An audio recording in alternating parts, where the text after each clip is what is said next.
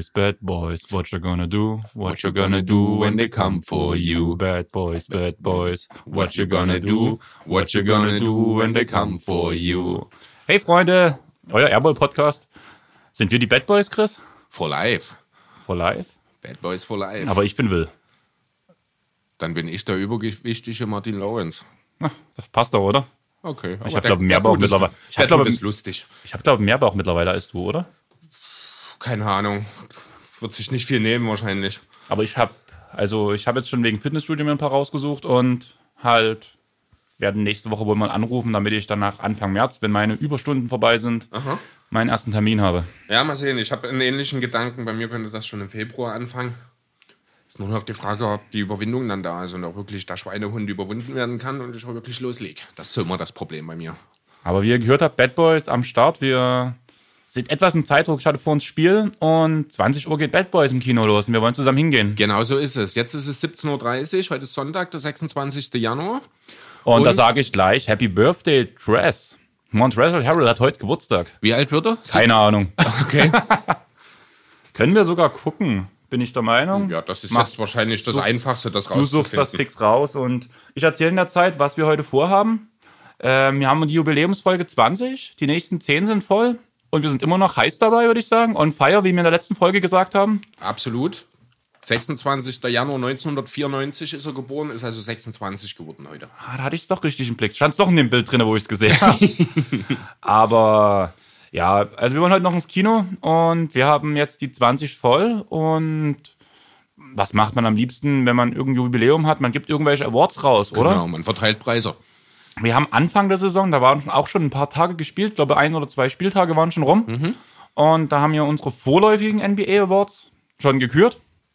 Und jetzt gucken wir mal zur Hälfte der Saison pünktlich rein und gleichen mal ab, ob wir recht behalten bis jetzt oder ob wir uns als totale Vollidioten hingestellt genau, haben. Genau, schauen wir doch mal, wie clever wir vor der Saison tatsächlich gewesen sind.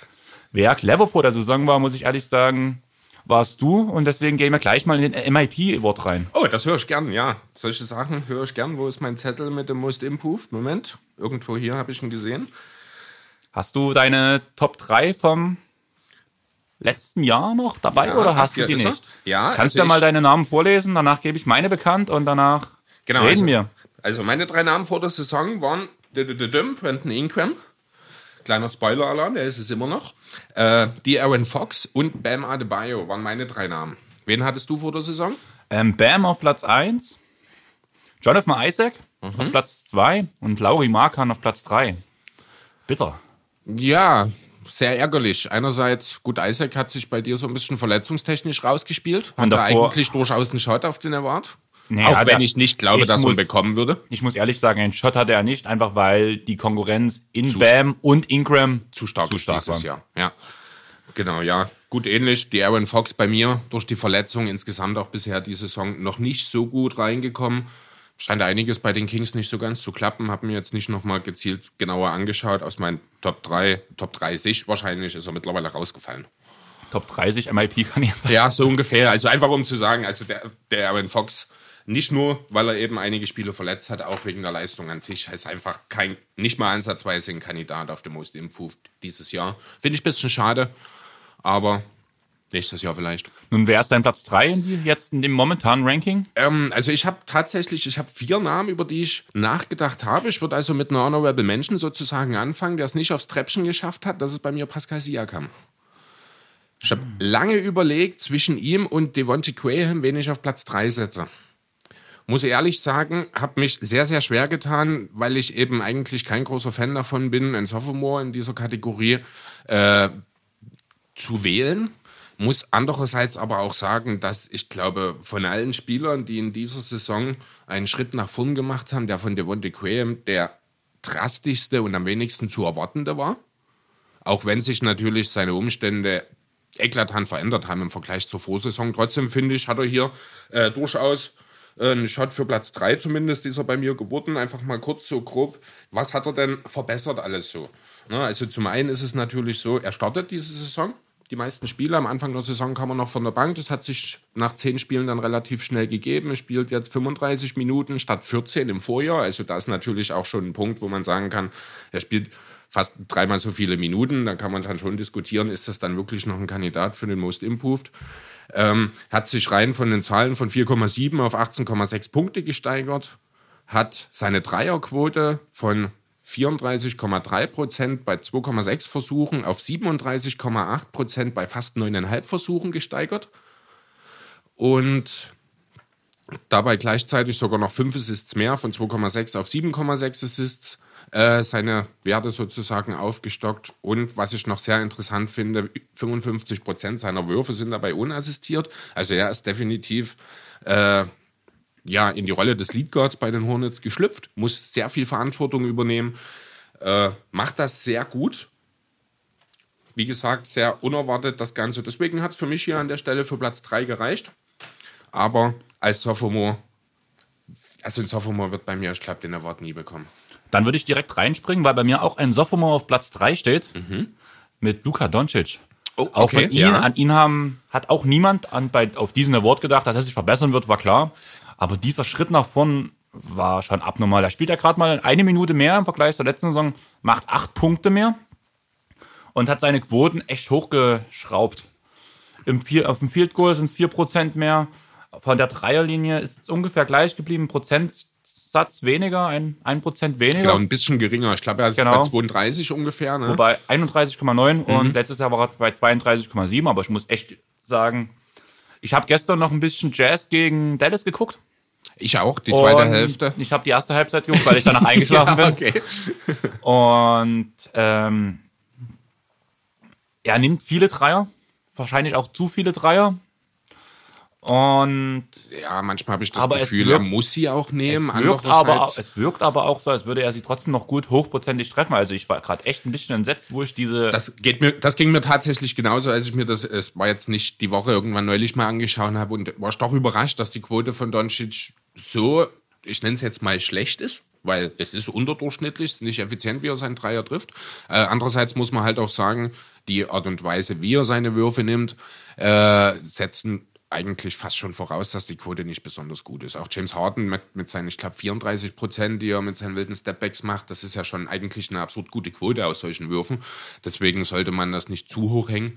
Ähm, interessanter Punkt auf jeden Fall, dass du mit dabei hast. Ich habe kurz drüber nachgedacht, aber ich muss, ähm, ich der Name taucht bei mir später noch mal in einer anderen Kategorie auf. Deswegen habe ich ihn jetzt hier auch nicht mit reingenommen. Ich muss halt ehrlich sagen, ja, ich sehe deinen Punkt von Graham, aber zum Beispiel, wenn ich jetzt an Siakam habe ich zum Beispiel gar nicht gedacht, obwohl ein legitimer Kandidat auf jeden Fall ist irgendwie völlig an mir vorbeigegangen. Ja, weil er es als letztes Jahr geworden ist. Deswegen ist er auch so in der öffentlichen Wahrnehmung, ich glaube, ein Stück weit einfach raus, weil es ist noch nie jemand Back-to-Back Most Improved Player geworden. Ich würde es ihm aber gönnen, muss ich ehrlich sagen.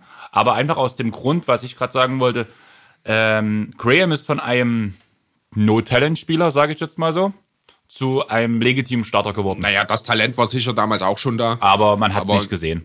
Er ja, er hat halt eine minimale Rolle, wie gesagt, 14 Minuten, er hat da keine fünf Würfe da genommen, hat keine 34 oder gerade 34 Prozent getroffen seiner Würfe dabei. Das ist äh, natürlich keine gute Rookie-Saison gewesen letzten Endes. Er hat natürlich das Riesenglück, dass Kemba Walker gegangen ist. Ansonsten ja. wäre Kemba noch da, würde wahrscheinlich keiner nach ihm schreien. Auf was ich aber gerade raus will, er ist von einem Non-Faktor, nenne ich es jetzt so, zu einem guten Starter geworden. Das beziehungsweise.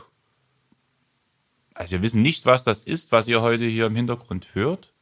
Das kommt wahrscheinlich vom Nachbarn, weil die Wand sehr dünn ist und zumindest kommt es aus der Richtung, aber das klingt so, als wären kleine Mäuse in der Wand, oder? Ja, irgendwas fiebt hier die ganze Zeit. Ich dachte erst, es kommt von, meinem, von deinem Laptop, weil, also so wie ein CD-Laufwerk, wo die CD nicht richtig ja, drin nee, liegt. aber es kommt von, von weiter, weiter links drüben. von mir. Dann ja. ist es von dann Nachbarn ist es wahrscheinlich. wahrscheinlich der Nachbar, denn dann kommt ja gleich die Wand, ja. Okay. Naja, dann, ähm, was ich sagen wollte, von einem Non-Faktor-Spieler zu einem legitimen Starter bin ich auch der Meinung. Er ja, macht ein sehr, Fall. sehr gutes Spiel. Während aber der Sprung von Luca und von Siakam, von einem elitären Spieler zu einem echten Franchise-Spieler gegangen ist. Und das ist, glaube ich, der schwierigste Schritt, den man gehen kann. Das stimmt, da hast du natürlich recht. Ähm, ja, ja, da kann ich auch gar nichts dagegen setzen. Ich fand die Geschichte von Graham, also das, hat ja doch halt die große Überraschung, weil von Luca hat man diesen Sprung erwartet, auch Siakam hat man, ist man davon ausgegangen, dass der nächste Schritt kommt, dass der jetzt so aussieht, das war vielleicht nicht zwingend in der Form zu erwarten, aber dass nochmal eine Entwicklung kommt. Ja, aber war, war der, auch der Schritt von Luca so zu erwarten, dass wir, Spoiler, mit, mit wir mittlerweile ja alle mit ihm im erweiterten MVP-Kreis reden. Dieser Schritt war jein. aus meiner Sicht nicht. Ja, eben. ich glaube, viel hängt auch damit zusammen, dass halt die Mavs an sich wirklich eine starke Saison spielen, dass die Teile zusammenpassen und die Bilanz auch stimmt. Würden die Mavs mit fünf Siegen weniger um die Playoffs kämpfen, würde niemand darüber reden, ob Luca ein MVP-Kandidat wäre.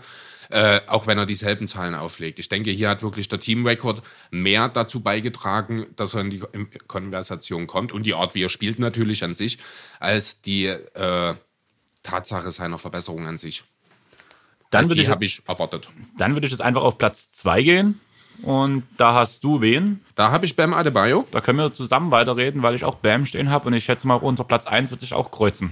Bin ich sehr überzeugt davon, dass du niemand anderen als Brandon Ingram dann da stehen hast. Genau. Ja. Warst du vor diesem, vor der Aufnahme, bevor du auf meinen Zettel geguckt hast oder es jetzt gerade erfahren hast, der Meinung, dass ich Bam beziehungsweise als Bam noch Ingram vorziehe? Oder? Also als ich vorbereitet habe, war das einer der Punkte, wo ich äh, mit einer Kontroverse gerechnet habe tatsächlich. Ähm, aber ganz ehrlich, es kann nicht über Brandon Ingram gehen dies- dieses Jahr. Gebe ich dir recht. Also, solange er das Spiel weiterspielt und man kann halt wirklich ma maximal noch über den Teamrecord reden, wo man dann Bam die Zusprüche geben kann.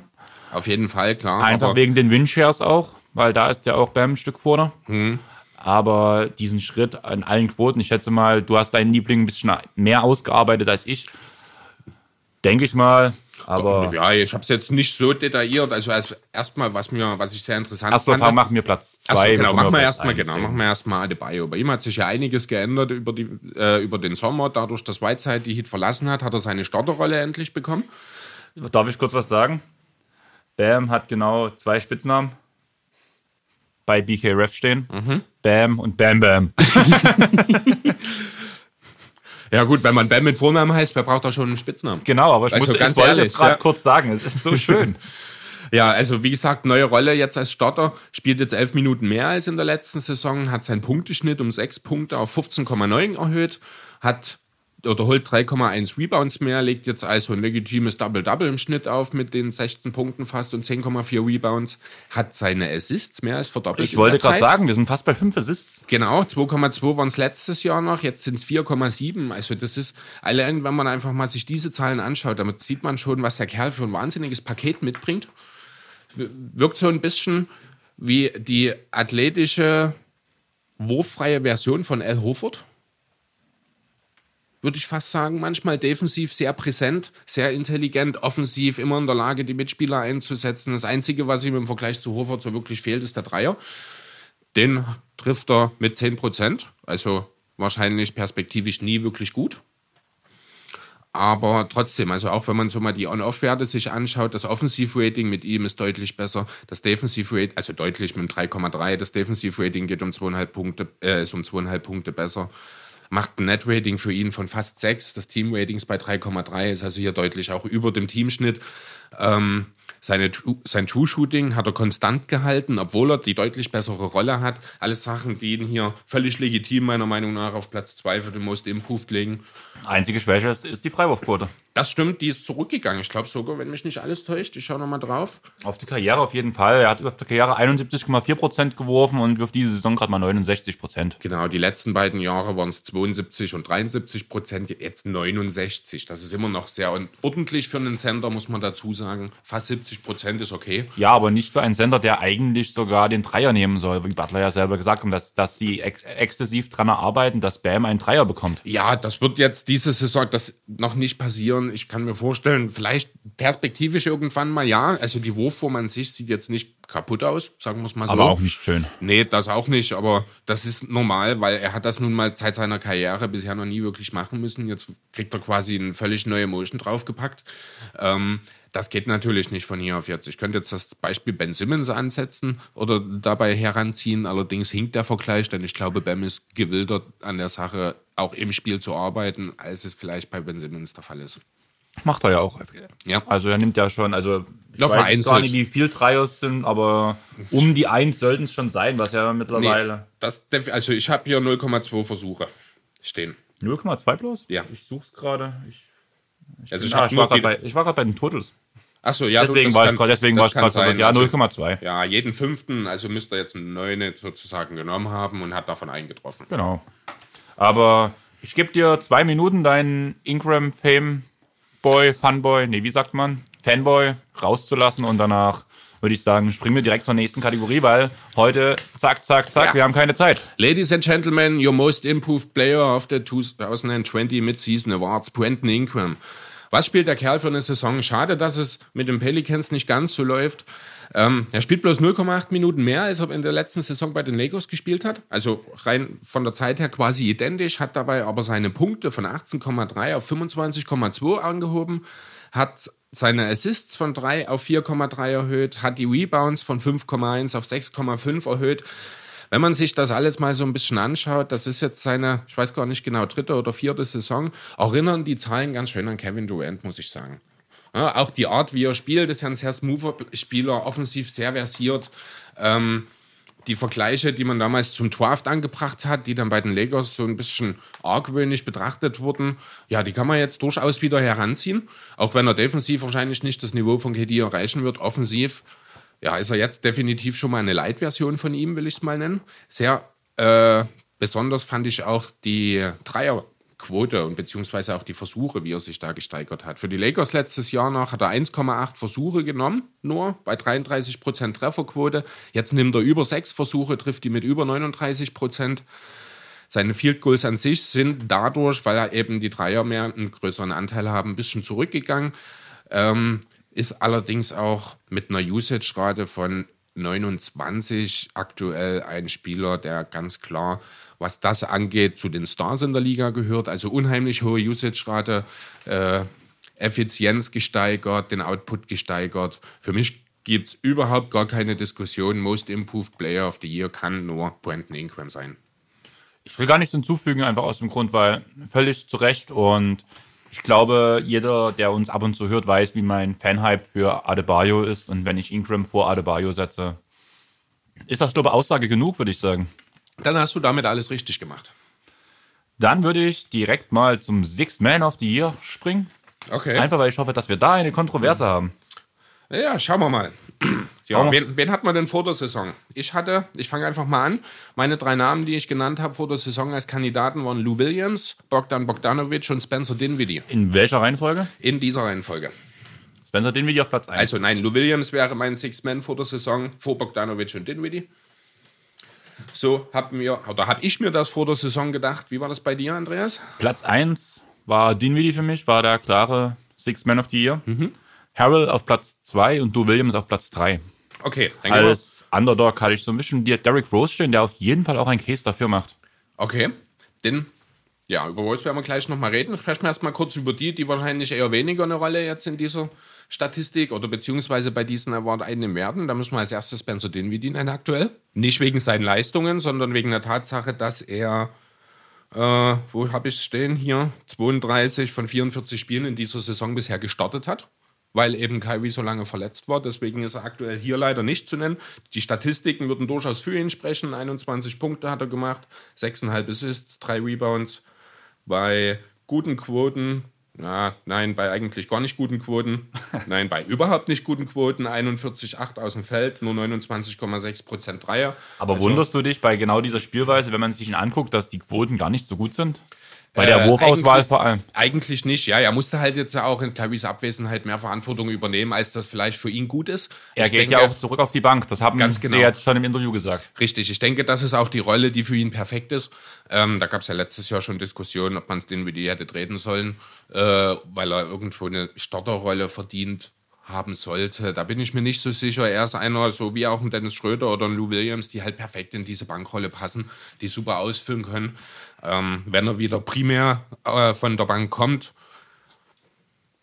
ja, gut, für diese Saison wird es nicht mehr reichen. Dafür hat er zu viele Spiele gestartet mit 32, aber vielleicht ist er nächstes Jahr wieder ein Kandidat.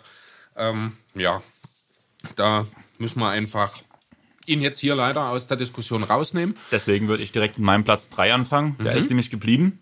Mit Lou Williams auf Platz 3. Okay. Mit 86% aus dem Feld. 19, 86 Prozent aus dem Feld. äh, von der Freiwurflinie. Von der Freiwurflinie. Ich glaube, da wäre MVP-Kandidat mit 86% aus dem Feld. Mit diesem Volumen, was er Volumen macht. auf jeden Fall, ja. Da wird 19 James Harden staunen. 19,8 Punkte, 36% von der Dreierlinie. Da kann James Harden auch staunen. Das kennt Ja. er, glaube das kennt er, glaube nicht. Aber eh, klar, Lou Williams, was soll man sagen? Underground Goat in seinen Spitznamen stehen. Ja, gebe ich ihm recht. Habe ich noch nicht gehört. Das sehe ich gerade. Interessant. Sweet Lou, Lou Will und der Underground Goat. Aha. Wäre mal, wär mal interessant, wo er den hergeholt hat. Oder wer ihn den verpasst hat, vielmehr. Ja, unter den Sixth Men kannst du ihn schon als Goat bezeichnen. Unter den Sixth Men, ja, das stimmt. Und dein Platz 3? Äh, mein Platz 3 ist Derrick Rose. Derrick Rose. Tatsächlich. Sehr schöne Geschichte. Mein Underdog von, von vor der Saison. Von vor der Saison, genau. Da habe ich ihn noch gar nicht mit auf der Liste gehabt. Äh, was auch teilweise einfach daran lag, dass er für die Pistons gespielt hat und ich mir nicht vorstellen konnte, dass äh, der Teamerfolg ausreicht, um hier eine Relevanz zu generieren. Tut's eigentlich auch nicht. ich wollte gerade fragen, welcher Teamerfolg? Ja, genau, tut's eigentlich auch nicht. Trotzdem finde ich individuell die Saison von Rose einfach wirklich, wirklich stark. 18,8 Punkte, 6 Assists, 2,5 Rebounds, trifft fast die Hälfte seiner Würfe, 49,5 Prozent. Nur der Dreier will nicht ganz so fallen mit 31 Prozent, aber das ist eine Ich Sache. wollte gerade sagen, viele sagen aufgrund von seiner Wurfquote aus dem Feld, dass Rose zum Shooter geworden ist.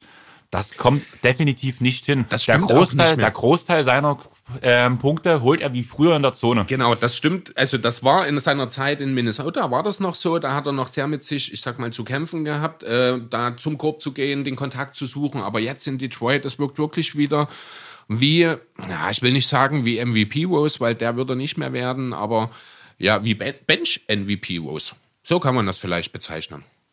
Ja, also diese Zahlen wird er wahrscheinlich nicht gegen die Starter auf der 1 oder äh, allgemein gegen Starter in der Liga auflegen, aber von der Bank solche Zahlen. Ähm, eine schöne Geschichte, auch wenn die Pistons mit ihrem 17 zu 30 Rekord eigentlich keinen Grund haben sollten, in irgendeiner Form jemanden aus ihrem Team in einer MVP äh, in einer Award-Konversation zu haben, finde ich, hat Derrick Rose das hier absolut verdient. Auf jeden Fall. Und ich finde es schön, dass du ihn reingebracht hast. Alleine, wenn man daran denkt, klar, die Zeiten sind jetzt anders als früher. Beziehungsweise war der MVP Rose ja auch nicht ganz begründet, muss man doch ehrlich sagen, aufgrund muss der Werte damals. Ganz klar, das war halt Aber- auch die Geschichte der Hometown Hero. Die Bulls sind zur besten Bilanz der Liga geritten. Damals kann man fast schon sagen. Und er war der beste Spieler vom besten Team. Das war der Case in erster Linie damals. Ähm, ich glaube, es hätte sich keiner drüber beschwert, wenn beispielsweise LeBron den Titel bekommen hätte damals. Genau, aber was ich raus will, dass er halt eigentlich ähnliche Quoten und ähnliche Stats wie damals in seiner MVP-Saison auflegt. Ich glaube, auf 36 Minuten gerechnet sind sie sogar sehr identisch, wenn mich nicht alles täuscht. Ich weiß nicht mehr, wo ich es genau gesehen hatte, zumindest die Quoten, da waren sieben oder acht Stats, die jetzt als Sixth Man ohne Hochrechnung besser sind als in seiner MVP-Saison. Ja, liegt aber eben auch an seiner Rolle, dass er gegen Bankspieler spielt. Muss man natürlich nochmal ganz deutlich hier mit erwähnen. Ähm, du hast einfach leichter, wenn du gegen die zweite Garde ran musst. Ja, aber aufgrund der Minutenzahl spielt er zwar auch gegen Bankspieler, aber auch immer mal wieder gegen. Ja, 26 Minuten. Also das da ist damit definitiv auch mal gegen die Starter. äh, definitiv ja, aber damit ist er auch unter den Namen, die ich hier äh, habe, der, der am wenigsten spielt. Na dann, hau gleich mal Platz zwei raus. Mein Platz zwei ist nämlich Dennis Schröder. Das Dann- ist dann gleichzeitig derjenige, der die meisten Minuten unter meinen Favoriten spielt. Dann geht schon 31. wieder eine Kontroverse nicht auf, wo ich damit gerechnet habe, weil bei mir auch Dennis Schröder auf Platz zwei steht. Okay. Ja, dann, ich bin überrascht, muss ich sagen. Er ist der einzige Spieler, der kein einziges Spiel, also der einzige von denen, die ich jetzt hier habe, der kein einziges Spiel gestartet hat. Spielt, wie gesagt, 31 Minuten, macht das insgesamt sehr gut für seine sehr starken äh, Sander, die überraschend gut sind. Ne? 28 zu 19, Platz 7 im Westen aktuell, legt genauso viele Punkte auf wie Rose, 18,8, 3,9 Assists, 3,8 Rebounds, trifft gute 38 Prozent seiner Dreier. Insgesamt auch sehr starke 47,3 Prozent aus dem Feld. Führt die Bank an, hat eine super Chemie entwickelt, insbesondere mit Chris Paul, die ja sehr viele Minuten gemeinsam spielen kann, auch mit Stephen Adams super im Pick and Roll agieren. Wie letztes Jahr, im letzten Pod schon erwähnt, die beste, das beste Lineup der Genau, gesamten die Liga beste offensiv bildet. Fünf-Mann-Line-Up, die drei Guards mit Danilo Gallinari und Stephen Adams. Das kommt nicht von ungefähr. Schröder ist hier derjenige, der als letztes zu der Line-Up für gewöhnlich hinzukommt, weil er aber auch meistens der Erste ist, der von der Bank dann das Spielfeld betritt. Und ja, deswegen hat er es bei mir hier auf Platz 2 geschafft, auch wenn er natürlich, gut, wir reden hier vom Six-Man of the Year, hier guckt keiner auf die Defense, ist vielleicht auch besser, weil keiner der Namen auf meiner Liste ist, ist auch eine, in irgendeiner Form ein Faktor in der Defense. Auch hier muss man fast schon sagen, ist Schröder der Beste von den genannten. Bei mir vielleicht nicht ganz, muss ich sagen. Okay. Aber man muss auch sagen, für Dennis Schröder, das Field Goal, glaube ich, seit sein, also seit immer das höchste, glaube ich, wenn ich mich nicht ganz täusche. Ich kann mal ein Stück runtergehen. Ich habe es ja hier alles die ganzen Jahre dastehen. Aber müsste ja fast. Könnte ein Career High sein, tatsächlich. Ist das ja. Career High und auch bei den Dreiern ist es das Career High mit 38 Prozent. Meine Güte, Schröder. Beeindruckend, auf jeden Beeindruckend. Fall. Aber da muss man ganz klar nochmal sagen, oh Mann, was hat Chris Paul für einen Einfluss auf den Jungen? Also wie viele offene Würfe generiert Chris Paul einfach nur, weil Chris Paul Chris Paul ist. Für Dennis Schröder oder natürlich auch für die anderen, ob es nun ein Shea ist, ein Gallo oder... Und jetzt spoilere ich wieder, auch Chris Paul wird später nochmal zum Thema für mich werden. könnte durchaus, ja. Nochmal. Aber ich würde Passiert. jetzt gerne meinen Platz 1 präsentieren, wo ich sage, die Defense ist besser Okay. als die von Schröder. Und das ist einfach mal Montrezl Harrell, unser Geburtstagskind. Okay, sehr interessant. Also ich habe auf Nummer 1 hier stehen Lou Harrell bzw. Montrez Williams, weil ich mich nicht entscheiden konnte zwischen den beiden. Im Zweifel würde ich, ich glaube, dieses Jahr auch mit Harrell gehen.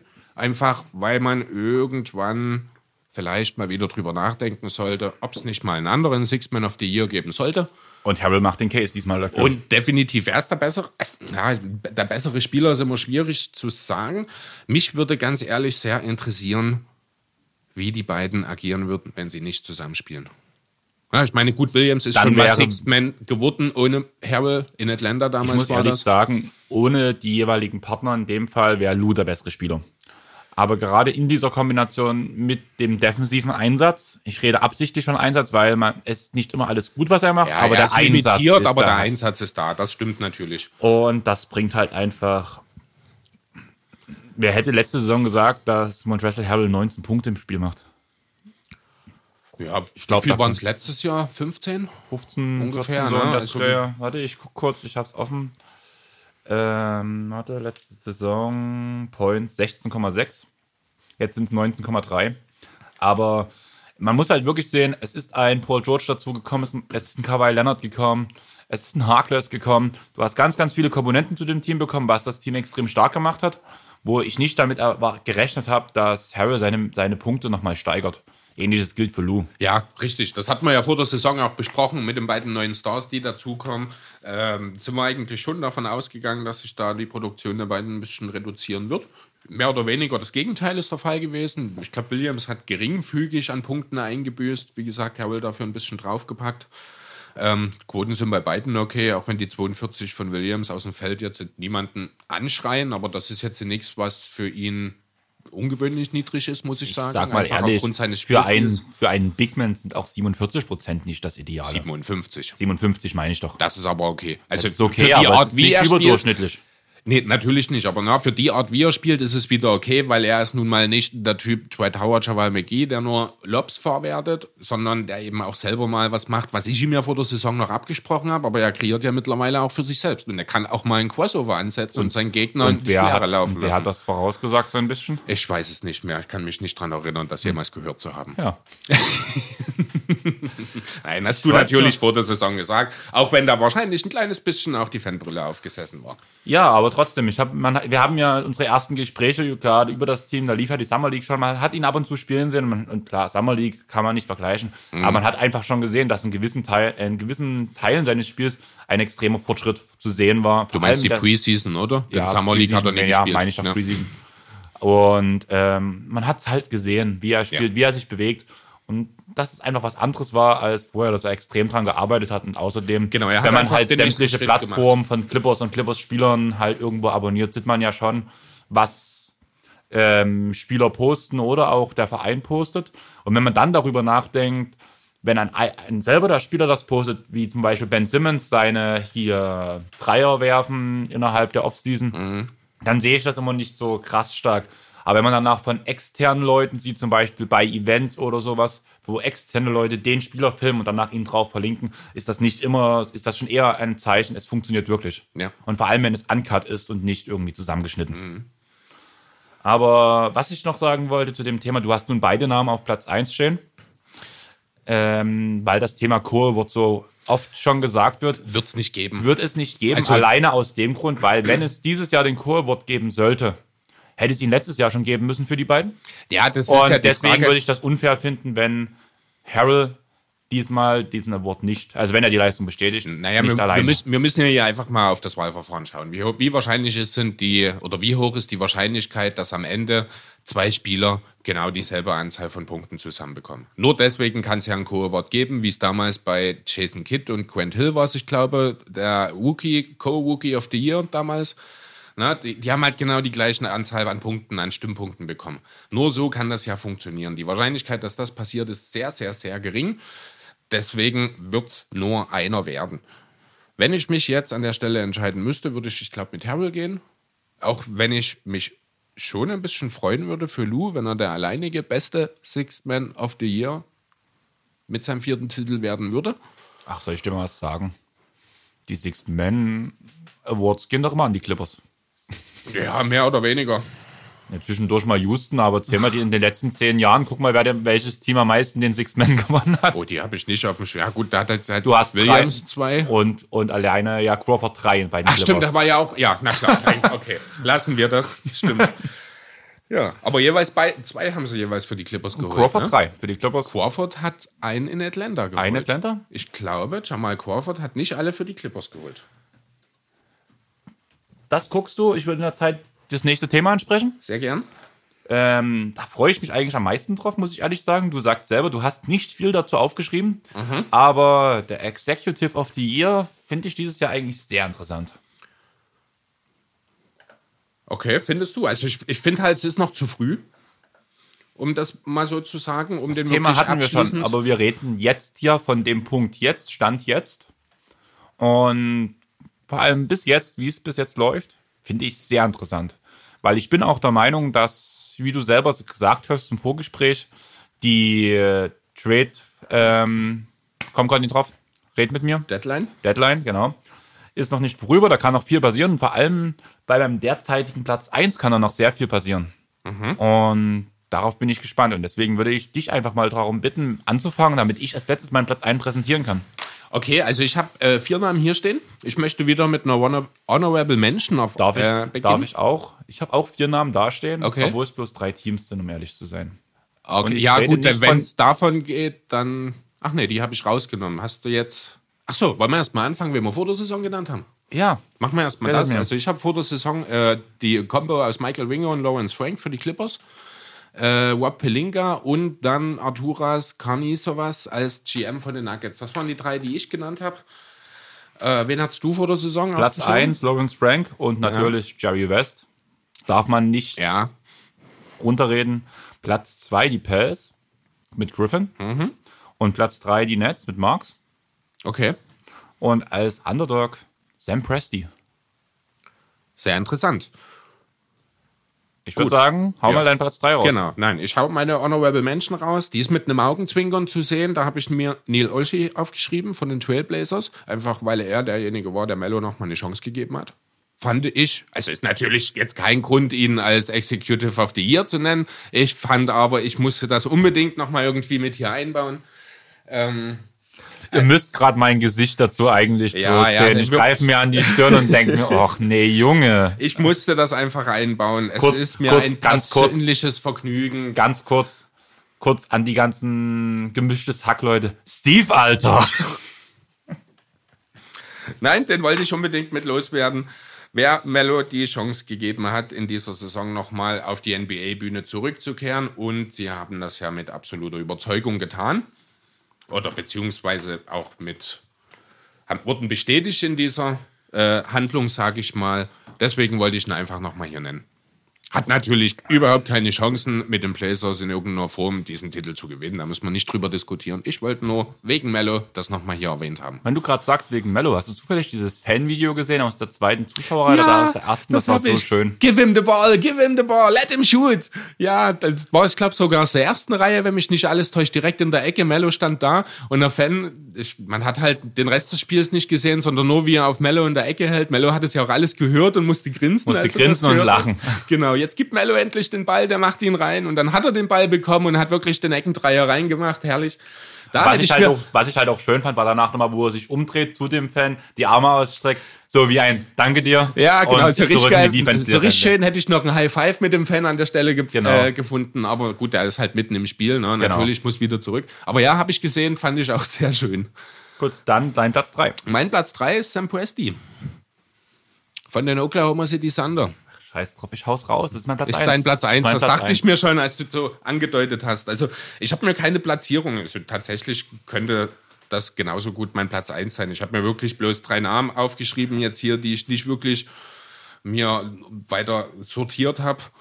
Ähm, ja, wie Ich gesagt, muss halt also- ehrlich sagen, welcher Executive hat so viele Picks gesammelt in den letzten Jahren allgemein und hat trotzdem noch ein Playoff-Team. Ja, Klar, es ist ist immer noch ein bisschen so, wie du vor uns gesagt hast, bei ähm, Portland mit dem Augenzwinkern zu betrachten, weil wir wissen nicht, wie es nach der Trade-Deadline aussieht bei dem Team. Aber man hat momentan ein Team, was um die Playoffs mitspielt, was einen schönen Basketball spielt und was, glaube ich, auch diese Saison sehr viele Fans für sich gewonnen hat, einfach Auf mit der Art Fall. und Weise, wie sie spielen. Und dass Westbrook weg ist. Ja, also ich habe mir dazu geschrieben, äh, den Paul Trade, 100 Picks und Playoffs. Damit Genau. ist eigentlich alles schon gesagt. Und da brauchen wir auch nicht weiter drüber reden. Einfach das ist der Grund, warum es für mich eindeutig Platz 1 ist. Ja, kann ich man würde direkt auf meinen Platz 3 gehen. Man hat nicht mehr viele Picks. Das ist zum Beispiel das, worum ich dann sage, das reicht für mich deswegen nicht, um auf Platz 1 zu kommen.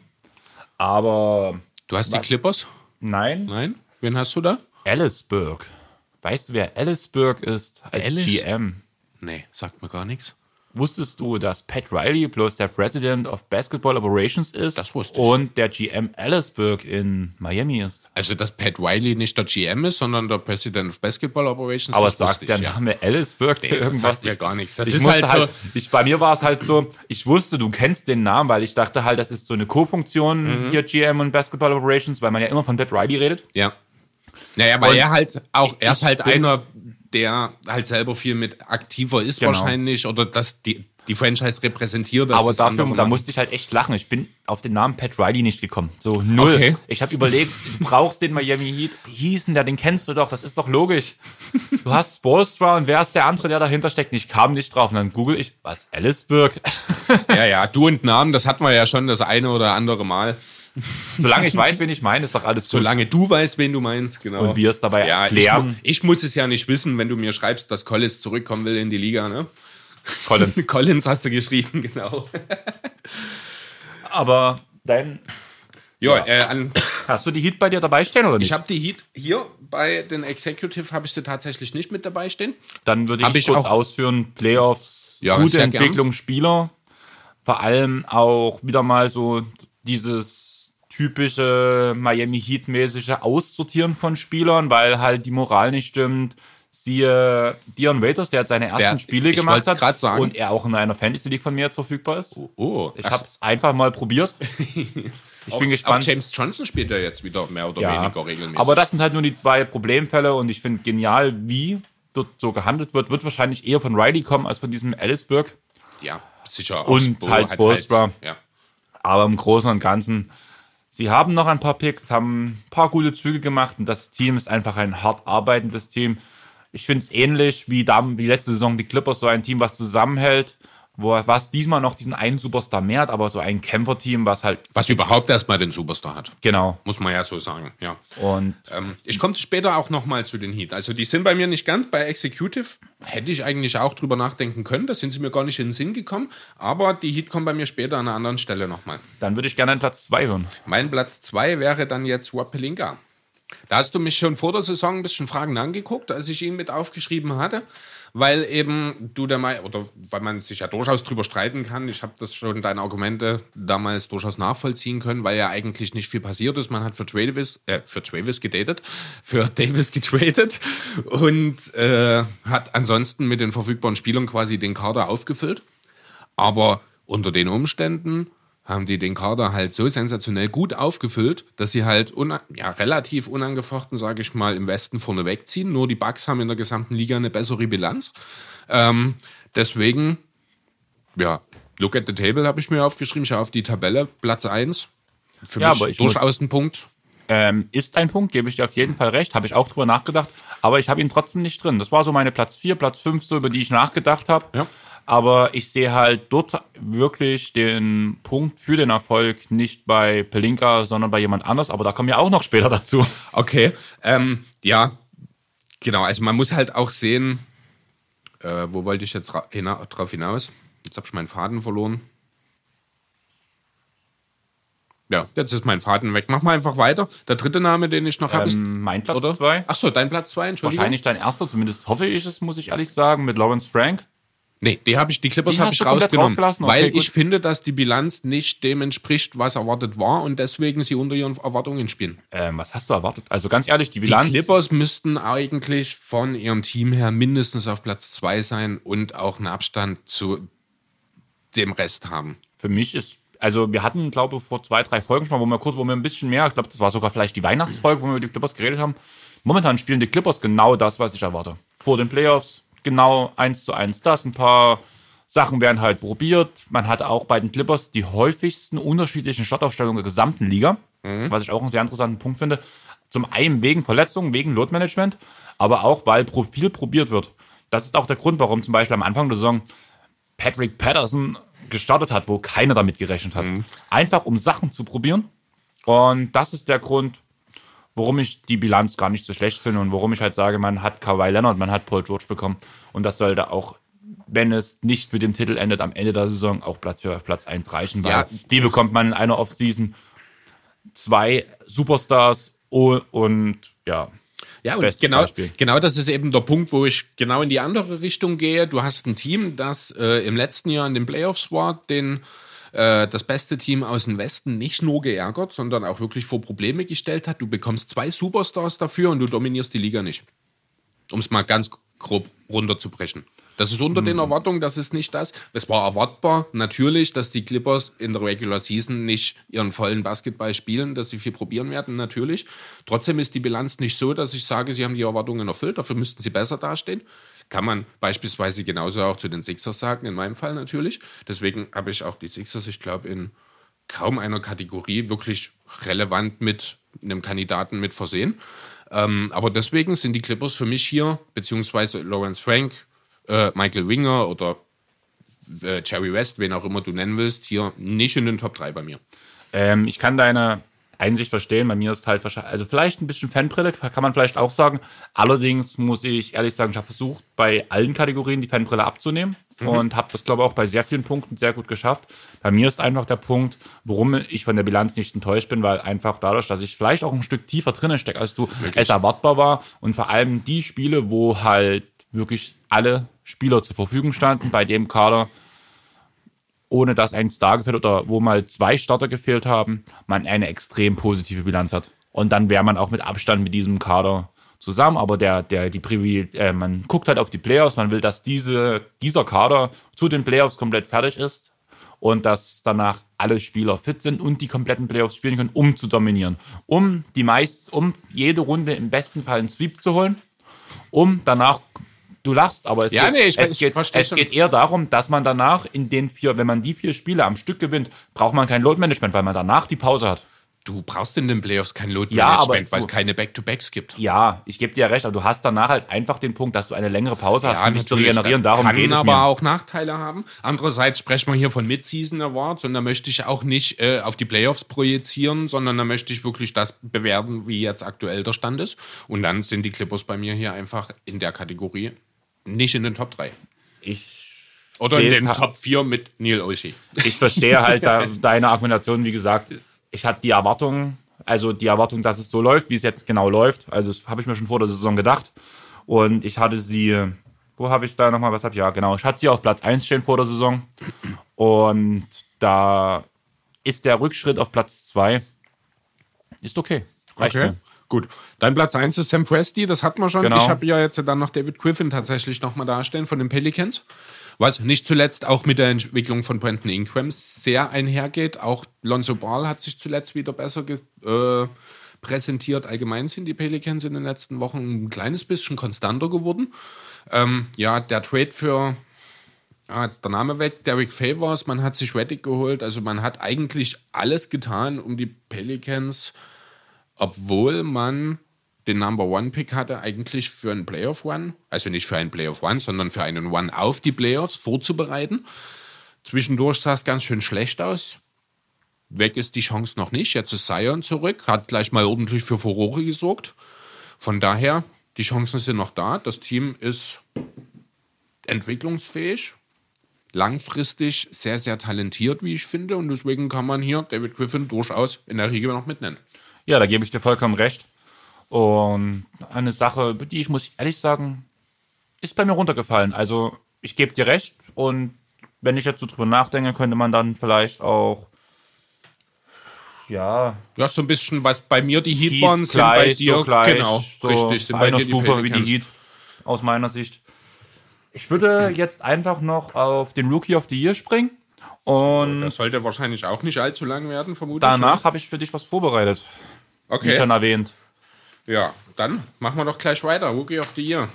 So, ich, ich fange, ich sag mal dein letztes Jahr und danach rede ich über mein letztes Jahr. Letztes Jahr, du meinst vor der Saison. und genau. Tipps. Ja, genau. Zion Williamson, Jamorant und Cam Reddish waren die drei Namen, die ich mir notiert habe. Platz 1 meiner Preseason Awards. Jamorant. Platz 2 Zion Williamson. Mhm. Platz 3 Hachimura und Harrow. Und ich mache es jetzt einfach mal fix bei meinen Rookie of the Year Awards von jetzt, von meinen Midseason Awards. Platz 1 Jamorant, Platz 2 Zion Williamson, Platz 3 Tyler Hero. Okay, ähm, ich habe Zion komplett rausgelassen, weil wer erst drei Spiele gemacht hat oder zwei, der gehört hier nicht rein. Das ist wieder das Thema, wir bewerten das jetzt. Deswegen ja, habe ich ihn rausgenommen. Also ich habe die Bewertung, zum Beispiel auch wenn wir danach zu den All-NBA-Teams kommen, gesagt, so wie ich mir vorstelle, wie es weitergeht. Wir reden, also für mich ist es halt, ich rede davon, was ich denke, aufgrund von der Entwicklung der Spieler, die ich sehe, von der, der Entwicklung der Teams, die ich sehe, wie es am Ende der Saison aussieht. Ja, dann finde ich aber, hast du, ich glaube, den Begriff Mid-Season Awards ein bisschen fehlinterpretiert. Ich habe es so interpretiert wie Ole von den Korbjägern zum Beispiel, weil die auch so ein bisschen darüber geredet haben. Aber die haben ja auch das Aktuelle bewertet eigentlich. Nein, also naja, also gut, das ist, aber ja. Also Ole definitiv nicht, weil es da auch da genau um dieses Thema ging. Ja, finde ich ein Eher bisschen also am ehesten bei All-NBA war der Punkt von Ole, wo er es direkt deutlich da gemacht da hat. Da kann ich es am ehesten noch nachvollziehen, wobei eigentlich auch da nicht. Ja gut, aber machen wir einfach mal. Also ich habe, äh, ja wie gesagt, Cam Reddish hatte ich am Anfang der Saison mit dabei. Der hat sich als noch nicht ganz so NBA-tauglich erwiesen, wie ich mir das erhofft hatte. Liegt neun Punkte aktuell auf, trifft fast nichts aus dem Feld, 30 Prozent Dreier, 34 Prozent aus dem Feld allgemein. Deswegen ist er hier mal ganz klar aus der Kategor äh, ja, beim, in der Konversation raus. Äh, meine Nummer drei ist RJ Barrett von den Knicks. Einfach aus Mangel an Alternativen. Man hätte auch. Habe ich drüber nachgedacht, statt ja. Harrow. Ja, ich habe ja dann gleich in dem Zusammenhang, also ich habe an Nummer zwei, habe ich die beiden Heat Wookies einfach zusammengefasst, weil ich mich nicht für einen von beiden entscheiden konnte. Na, ich sehe halt einfach der Punkt, dass Harrow jünger ist, noch ein bisschen als Vorteil. Ja, kann man jetzt, dafür hat Nant die besseren Statistiken. Und die größere Rolle auch und ja. wird auch ein bisschen anders eingesetzt, mehr auch als Ballhändler, als das bei Hero der Fall ist. Äh, deswegen, also wie gesagt, zwischen den beiden konnte ich mich nicht ein, äh, konnte ich mich einfach nicht entscheiden. Dann war Deswegen habe ich beide auf zwei gesetzt, auf drei, wie gesagt, RJ Barrett. So ein bisschen aus Mangel an Alternativen. Hashimura wäre ein Kandidat. Das ist genau, sich ah, das verletzt. verletzt schon eine ganze Weile. Genau. Aber das ist halt genau der Grund, warum ich, also wie gesagt, ich gucke halt aufs Ende der Saison, wer die aus meiner Sicht halt am ehesten den Punkt trifft. Also den, die den Award bekommt. Und deswegen habe ich Zion darin. Ich habe letztens mit Lars eine sehr interessante Diskussion geführt. Er ist nun Pels-Fan und er sieht Zion immer noch als Rookie of the Year wahrscheinlich Niemals. perspektivisch. Hat, hat man ich, jetzt die Woche ich, ihm auch, hab ich ihm auch schon gesagt. Aber ich bin halt einfach der Meinung, ich glaube, wir beide hatten auch drüber geredet, perspektivisch gesehen hat er schon noch eine Chance, einfach weil die Rookie-Class extrem schwach ist. Wenn naja, Jamorant, außer Jamorant. Wenn genau. Jamorant nicht so abliefern würde, Genau, dann würde man sich auf jeden Fall über Zion Gedanken machen können. Und deswegen habe ich ihn immer noch auf Platz 2 stehen. Ja, aber dafür muss er halt wirklich, dann darf er im Grunde kein Spiel mehr verpassen. Dann, dann muss er fast schon ein Double-Double auflegen, mit, also ein 20-10-Double-Double. Dann muss er die Liga wirklich in Schutt und Asche spielen. Das ist halt genau, das ist halt genau, eigentlich tun wir gerade unsere Position drehen von den Preseason Awards, weil ich gesagt habe, ich traue das Zion nicht zu, dass er so viele Spiele spielt, um Platz 1 zu werden. Mhm. Deswegen habe ich ja Jamorant damals gesagt. Und ja. du hast gesagt, Ja, aber ich denke schon, irgendwie wird es funktionieren und irgendwie wird er Gesundheit, Gesundheit wird immer mal alles aussetzen, hast du gesagt. Aber er wird schon irgendwie konstant Genau, durchspielen. War halt noch nicht uns bewusst, dass er direkt bis Ende Januar erstmal raus ist. Ja, so Januar. bewusst ja. war mir der Punkt auch nicht, aber dass er halt viele Spiele verpassen wird, war mir schon irgendwie klar. Wodurch Nur halt für mich nicht nicht, mehr auf. Platz 1 gereicht hat. Ja. Und das finde ich eigentlich gerade lustig, dass jetzt unsere Position sich dreht. Wir, wir sind uns einig mit Jamorant auf Platz 1. Ja, definitiv. Aber dass danach dieser Platz 2 bei mir ist so, ich traue es ihm zu, alleine wegen dem Hype und weil die restliche Rookie-Class nicht gut genug ist. Und du sagst, der wird noch so lange ausfallen, extrem gesagt, dass es halt nicht funktioniert. Aber ich denke, dass Nee, das der ist, Hype da ihn muss, nach, da der muss Hype gar nicht mehr lange spielen. ausfallen. Der muss gar nicht mehr lange ausfallen. Der hat ja jetzt schon 40 Spiele verpasst. Wie gesagt, also äh, 2016, da ist Michael Brockton äh, Rookie of the Year geworden ist. Das Jahr mit Embiid und Saric. Mit den beiden Sixers-Rookies, die die Top 3 quasi voll gemacht haben. Ist es Embiid nicht geworden, hat 33 Spiele gemacht. Kann ich völlig verstehen, ist völlig okay. Aber ich finde, wenn du einen Award für eine äh, Saison bekommen möchtest, dann musst du mindestens 60 Spiele machen. Wenn du we weniger als 60 Spielen diesen Award bekommst, dann ist die Konkurrenz nicht gut genug. Das ist hier nicht der Fall, denn du hast mit Chamorant einen Rookie dabei, der wahrscheinlich am Ende der Saison auch von den Statistiken her mit, äh, mit Williamson mithalten, Mithalten kann, kann, mindestens mithalten kann. Ähm, und von daher gibt es bei mir überhaupt keine Diskussion. Auch die beiden äh, Heat-Rookies, die sind sehr konstant, die sind ja auch nicht wirklich streaky. Also gut, klar, Nan hat mal eine 0 von 9 Nacht dabei. Ja, aber Harrow auch Aber- schon. Also Ja, aber insgesamt sind das halt auch beides Spieler. Gut, Nan ist halt ein bisschen älter schon, aber auch Hero ist so ein, wirkt so reif in seiner Spielanlage, so abgeklärt. Ähm, wo ich mir einfach nicht vorstellen kann, dass sie dauerhaft äh, da nochmal irgendwie auch in eine Rookie-Wall beispielsweise fallen oder sowas. Das könnte ich mir beim Morant eher noch vorstellen, auch wenn der mit seiner Art zu spielen. Äh, ich habe es letzte Woche schon gesagt, das ist für mich ist das der neue Allen Iverson. Das ist fantastisch. Ich schaue dem unglaublich gern zu, nur seinen Landungen nicht. Ja, aber dann da gibt's kein Wenn und Aber für mich, klar. Weil du gerade sagst, Streaky, bei dem Punkt Points zum Beispiel bei Harrow. Hab mir das gerade mal aufgemacht. Mhm. Die letzten Spiele, ich gehe einfach mal von unten nach oben durch. 19, 25, 6, 0, 15, 9, 19, 11, 4, 13, 6, Okay. 16, 10, 17, 12, 9, Ah, 22. okay. Doch ein bisschen streaky kann man doch sagen, okay. Sieht man natürlich aus den Statistiken so nicht raus. Ich sehe jetzt hier in erster Linie erstmal trifft fast 40 Prozent seiner Dreier. Ne, macht das für 13 Punkte, macht dabei noch solide 4 Rebounds und 2 Assists. Das Aber auch bloß okay. 42% Field Goal. Das stimmt allerdings, weil er halt auch an der Zone nicht ganz so fähig ist, weil er halt nicht so der Überathlet ist, mit seinem Schwerpunkt da noch nicht ganz ausgereift äh, körperlich ist und deswegen halt an der, in der Zone mit Kontakt nicht abschließen kann. Ja, da gebe ich dir recht. Also, Also nicht gut. ähm, eigentlich haben wir das Thema damit doch eigentlich schon geschlossen. Über Jar müssen wir doch eigentlich nicht mehr groß reden, weil alles ganz gesagt. ehrlich, hörten die letzte Folge rein. Genau. Da gab es einen ganz großen Punkt über Ja Morant, wo wir über die Christies gesprochen haben. Und wir haben letzte Woche darauf aufgerufen, Start One, Keep One, äh, Start One, Bench One, Cut One. Leider gab es nicht so viel Rückhalt von euch und ich musste mich derzeit wirklich selber hinsetzen in einer vollgepackten Woche. Und deswegen habe ich auch keine Werte rausgesucht. Sprich, wenn du Werte brauchst für die Spieler, wenn du es nicht aus dem Kopf machen möchtest, musst du dir nebenbei das so. raussuchen. Machen wir so, kann man auch mal. Und So, brauchst du deinen Stift? Denn ich bräuchte auch einen. Ich habe meinen gar nicht mit hier. dann nimmst du den Stift und ich tu danach, danach Okay. einfach so aus dem Kopf entscheiden, ob ich das, wie ich es gemacht hätte. Okay. Ich würde dir gleich mal die, die äh, prominenteste Kategorie vorlesen, Mhm. mit einem Zwinker-Smiley versehen. Wir fangen mit dem Center an. Ich weiß, du wolltest immer einen guten Sender und einen guten Point Guard bekommen für dein Ja. Team. Ich glaube, mit den Sendern wirst du nicht zufrieden sein mit Cody Zeller, Alex Len und Isaiah Hartenstein. Seller, Len und Hartenstein. Genau. Puh. Muss ich gleich alles sagen oder Ja. gibst du mir das ganze Team Nein, erst? nein, alles. Okay, dann gehe ich mit Cody Seller. Okay. Würde Hartenstein benchen und Len cutten. Ne, dann streichst du das eine bloß durch, das andere bleibt einfach. Wir gehen einfach mal die Position direkt runter. Power Forward danach, Small Forward danach, Shooting Guard und danach Point Guard. Als Power Forward habe ich deinen Carmelo Anthony dabei. Ja. Dario Saric, ein weiterer Liebling von dir. ja, meine Homie. Und Rashawn Holmes. Ah, du hast aber echt gut gemeint mit mir. Ich dachte mindestens ein, zwei Spieler müssen dir ja dabei sein, die, du, die dir gefallen. Okay, also da ich Seller als Center starten lasse, fällt Holmes als Starter zumindest schon mal raus, denn ich brauche jemanden, der den Floor ein bisschen stretcht. Das kann Mello, das kann auch Saric. Mello ist sehr beschränkt mit ein bisschen Rebounds und Scoring. Deswegen setze ich Mello auf die Bank, gehe mit Saric vom, äh, als Starter und cutte Holmes hier an der Stelle. Die Entscheidung finde ich halt relativ krass, weil Holmes ja für mich der beste Spieler eigentlich von den dreien ist. Äh, passt aber nicht in den Fit mit Cody Seller.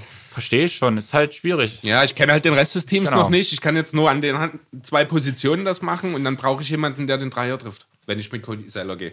Da werden wir mal Also gucken, wenn ich ob, mit irgendjemanden von den dreien hier vorne gehe. da werden wir mal gucken, ob bei deinem Small Forward ein Dreierwerfer dabei ist mit JD Osman, Donovan Finney-Smith und Jeremy Grant. Oh, Jeremy Grant kommt bei mir auf jeden Fall von der Bank. Ich liebe Jeremy Grant. Und. Oh Gott. Ich habe das diesmal nicht einfach gemacht, ne? Nicht wirklich. Ich habe halt gestern erst äh, die Mavs nochmal gesehen. Und ich muss sagen, Dorian Finney-Smith sieht teilweise wirklich, wirklich gut aus. Aber teilweise auch richtig schlecht. Aber ja, genau, das ist das Problem. Ähnlich ist es mit JD Osman. Ich mag den sehr.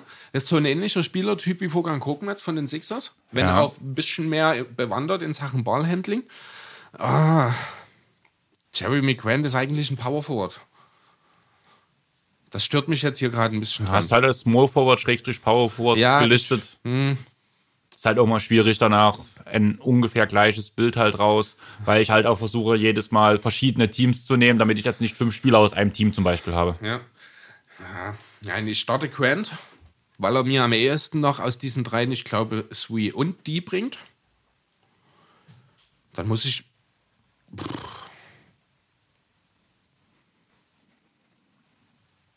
Ja, dann muss ich JD Osman cutten. Dann kommt Finney Smith bei mir von der Bank. Grant startet auf der 3 und JD ist raus. Es tut mir echt ein bisschen weh, aber ich muss halt auch ein bisschen noch auf die Defense mitschauen und da bringt Osman gar nichts, da bringt Finney Smith zumindest ein bisschen was. Ähm, deswegen, ja, ich starte mit Grant, bring Finney Smith von der Bank und cutte JD Osman. Ähm, wir sind beim Shooting Guard. Du wolltest drei Punkt schützen. Die bekommst du jetzt. Du bekommst jetzt Spacing mit Tyra Harrow, den wir heute besprochen haben. Alex Caruso, den wir letzte Woche besprochen haben, in der Goat-Debatte. Und einen deiner Lieblinge mit JJ Reddick. Puh. Jetzt wüsste ich gern, welche Point Guards ich zur Verfügung habe. Die finde ich alle drei sehr interessant, die Point Guards. Das ist überhaupt nicht hilfreich gerade. Ah, so. Ich gebe dir einen Tipp. Die Mhm. Point Guards sind so unterschiedlich, dass du mit ihnen in der richtigen Konstellation jedes System auffüllen kannst. Okay. Gut. So, ich habe jetzt Starter, habe ich Seller, Savage und Grant. Damit habe ich einen Wimrunner. Damit habe ich einen Skilled Power Forward, der auch mal einen Dreier treffen und die Spieler einsetzen kann. Und ich habe einen Small Forward, der vielleicht ein bisschen zu langsam für seine Position ist, aber zumindest den Eckendreier trifft und auch ordentlich verteidigen kann. Ich ich brauche natürlich Spacing auf der 2. Die habe ich mit allen dreien. Was ich nur mit Caruso habe, ist die Defense. Das macht Reddick im Rahmen seiner Möglichkeiten zwar sehr gut, weil er sehr intelligent ist, aber natürlich physisch extrem eingeschränkt ist, allein schon wegen dem Alter und halt auch, ja, gut, wer JJ Reddick mal in der Defense gesehen hat, der weiß, dass, das, dass er dort nicht unbedingt ein positiver Faktor ist. Bei Tyler Hero kann ich das nicht einschätzen, halte das aber tendenziell für eine ähnliche Situation. Also Ah, jetzt so dieses Shamet-Profil kann man sagen. ja, also defensiv nicht so unbedingt der große Plusfaktor. Oh, du machst es mir wirklich schwer. Caruso nehme ich von der Bank. Denn der kann mir auch von der Bank ein bisschen Aufball, Ballhandling geben. Ja, und dann muss ich JJ Reddick starten. Dann fällt Reddick hier, äh, Reddick sage ich, dann fällt Hero hier bei mir raus, genau. Okay, und wir gehen auf den Point Guard mit Spencer Dinwiddie, Lou Williams und Dennis Schröder. Ich glaube, damit mache ich dir es nicht einfach. Aber ich glaube, du hast genau das, was du wolltest. Du hast eigentlich alle Kategorien einigermaßen erfüllt. Die gehen vielleicht bis auf Defense. hä? Ähm, Wobei Dinwiddie auch kein schlechter Verteidiger ist. Ja, Dennis auch nicht. Also ist jetzt auch kein guter Verteidiger. Was mir hier an allen dreien ab abgeht, ist, also was mir allgemein abgeht in diesem ganzen Team, ist eigentlich ein überdurchschnittlicher Playmaker. Ja. Da fehlt mir komplett. Also der beste Playmaker in dem Team ist, Mello. sag mir nochmal den zweiten Point Guard. Ach, das war Lou. Lou? Ja, Lou Williams. Du hast du eigentlich hat zumindest keinen Ja, schlechten also Playmaker. müssen wir nicht drüber reden. Lou Williams kommt von der Bank. ähm, ja, dann gehe ich mit Dennis. Dann streiche ich den die. Dann habe ich quasi eine Starting Five aus Dennis Schröder, JJ Reddick, Jeremy Grant, Dario Saric und Cody Zeller. Von der Bank kommen Lou Williams, Alex Caruso, Dorian Finney-Smith, Mello und Isaiah Hartenstein. Klingt doch ganz gut, oder? Ist jetzt kein Contender. Aber du Es spielst ist dann auch die Playoffs mit. definitiv. Oh, du kannst in die findest Playoffs. du? Ich weiß nicht. Ja. Also es ist definitiv kein Team, das ich mir zusammengestellt hätte. Das geht schon beim Point Guard los. Mit Williams von der Bank kannst du nichts falsch machen, aber ich bin ein Typ, ich brauche einen Pass fürs Point Guard in meinem Team. Immer. Na, da ist es mir auch egal, ob der werfen kann oder nicht. Das geht ja ab. Das fehlt mir komplett. Also Playmaking ist hier allgemein sehr, sehr rar gesät. Also auf den großen Positionen ist Saric eigentlich der Einzige, der mal den Ball auch abgeben kann. Dann hast du halt noch, ja, Caruso und Williams halt von der Bank. Reddick ist jetzt kein Passer. Schröder macht das hauptsächlich über die Kickouts nach Pick and Rolls durch sein Tempo. Hat jetzt solide Court Vision, aber nichts, über, also nichts überdurchschnittliches, sage ich mal. Also ich glaube, zu glücklich wäre es mit dem Team nicht, muss ich ganz ehrlich sagen. Naja, dann muss ich das nächste Mal andere Spieler besorgen, würde ich sagen. Jo, wie hättest du es denn gemacht? Was hättest du denn aufgestellt? Muss ich selber gucken, weil ich habe mir darüber noch gar keine Gedanken gemacht, bloß bei der Zus äh, Zusammenführung. Für mich ist es ja ein bisschen einfacher als für dich, einfach weil ich die Namen alle schon vor mir habe. Ich würde schon mit Finney Smith starten. Okay. Dazu Reddick und auch wenn er der Sixth Man ist, aber Lou in, die Startposition, einfach weil es bei dem Team nötig ist. Danach mit Saric, ein Playmaker und halt auch ein Stretcher.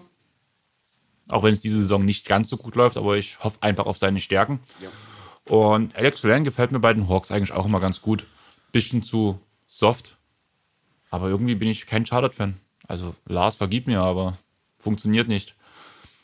Danach von der Bank halt mit Hartenstein. Mello.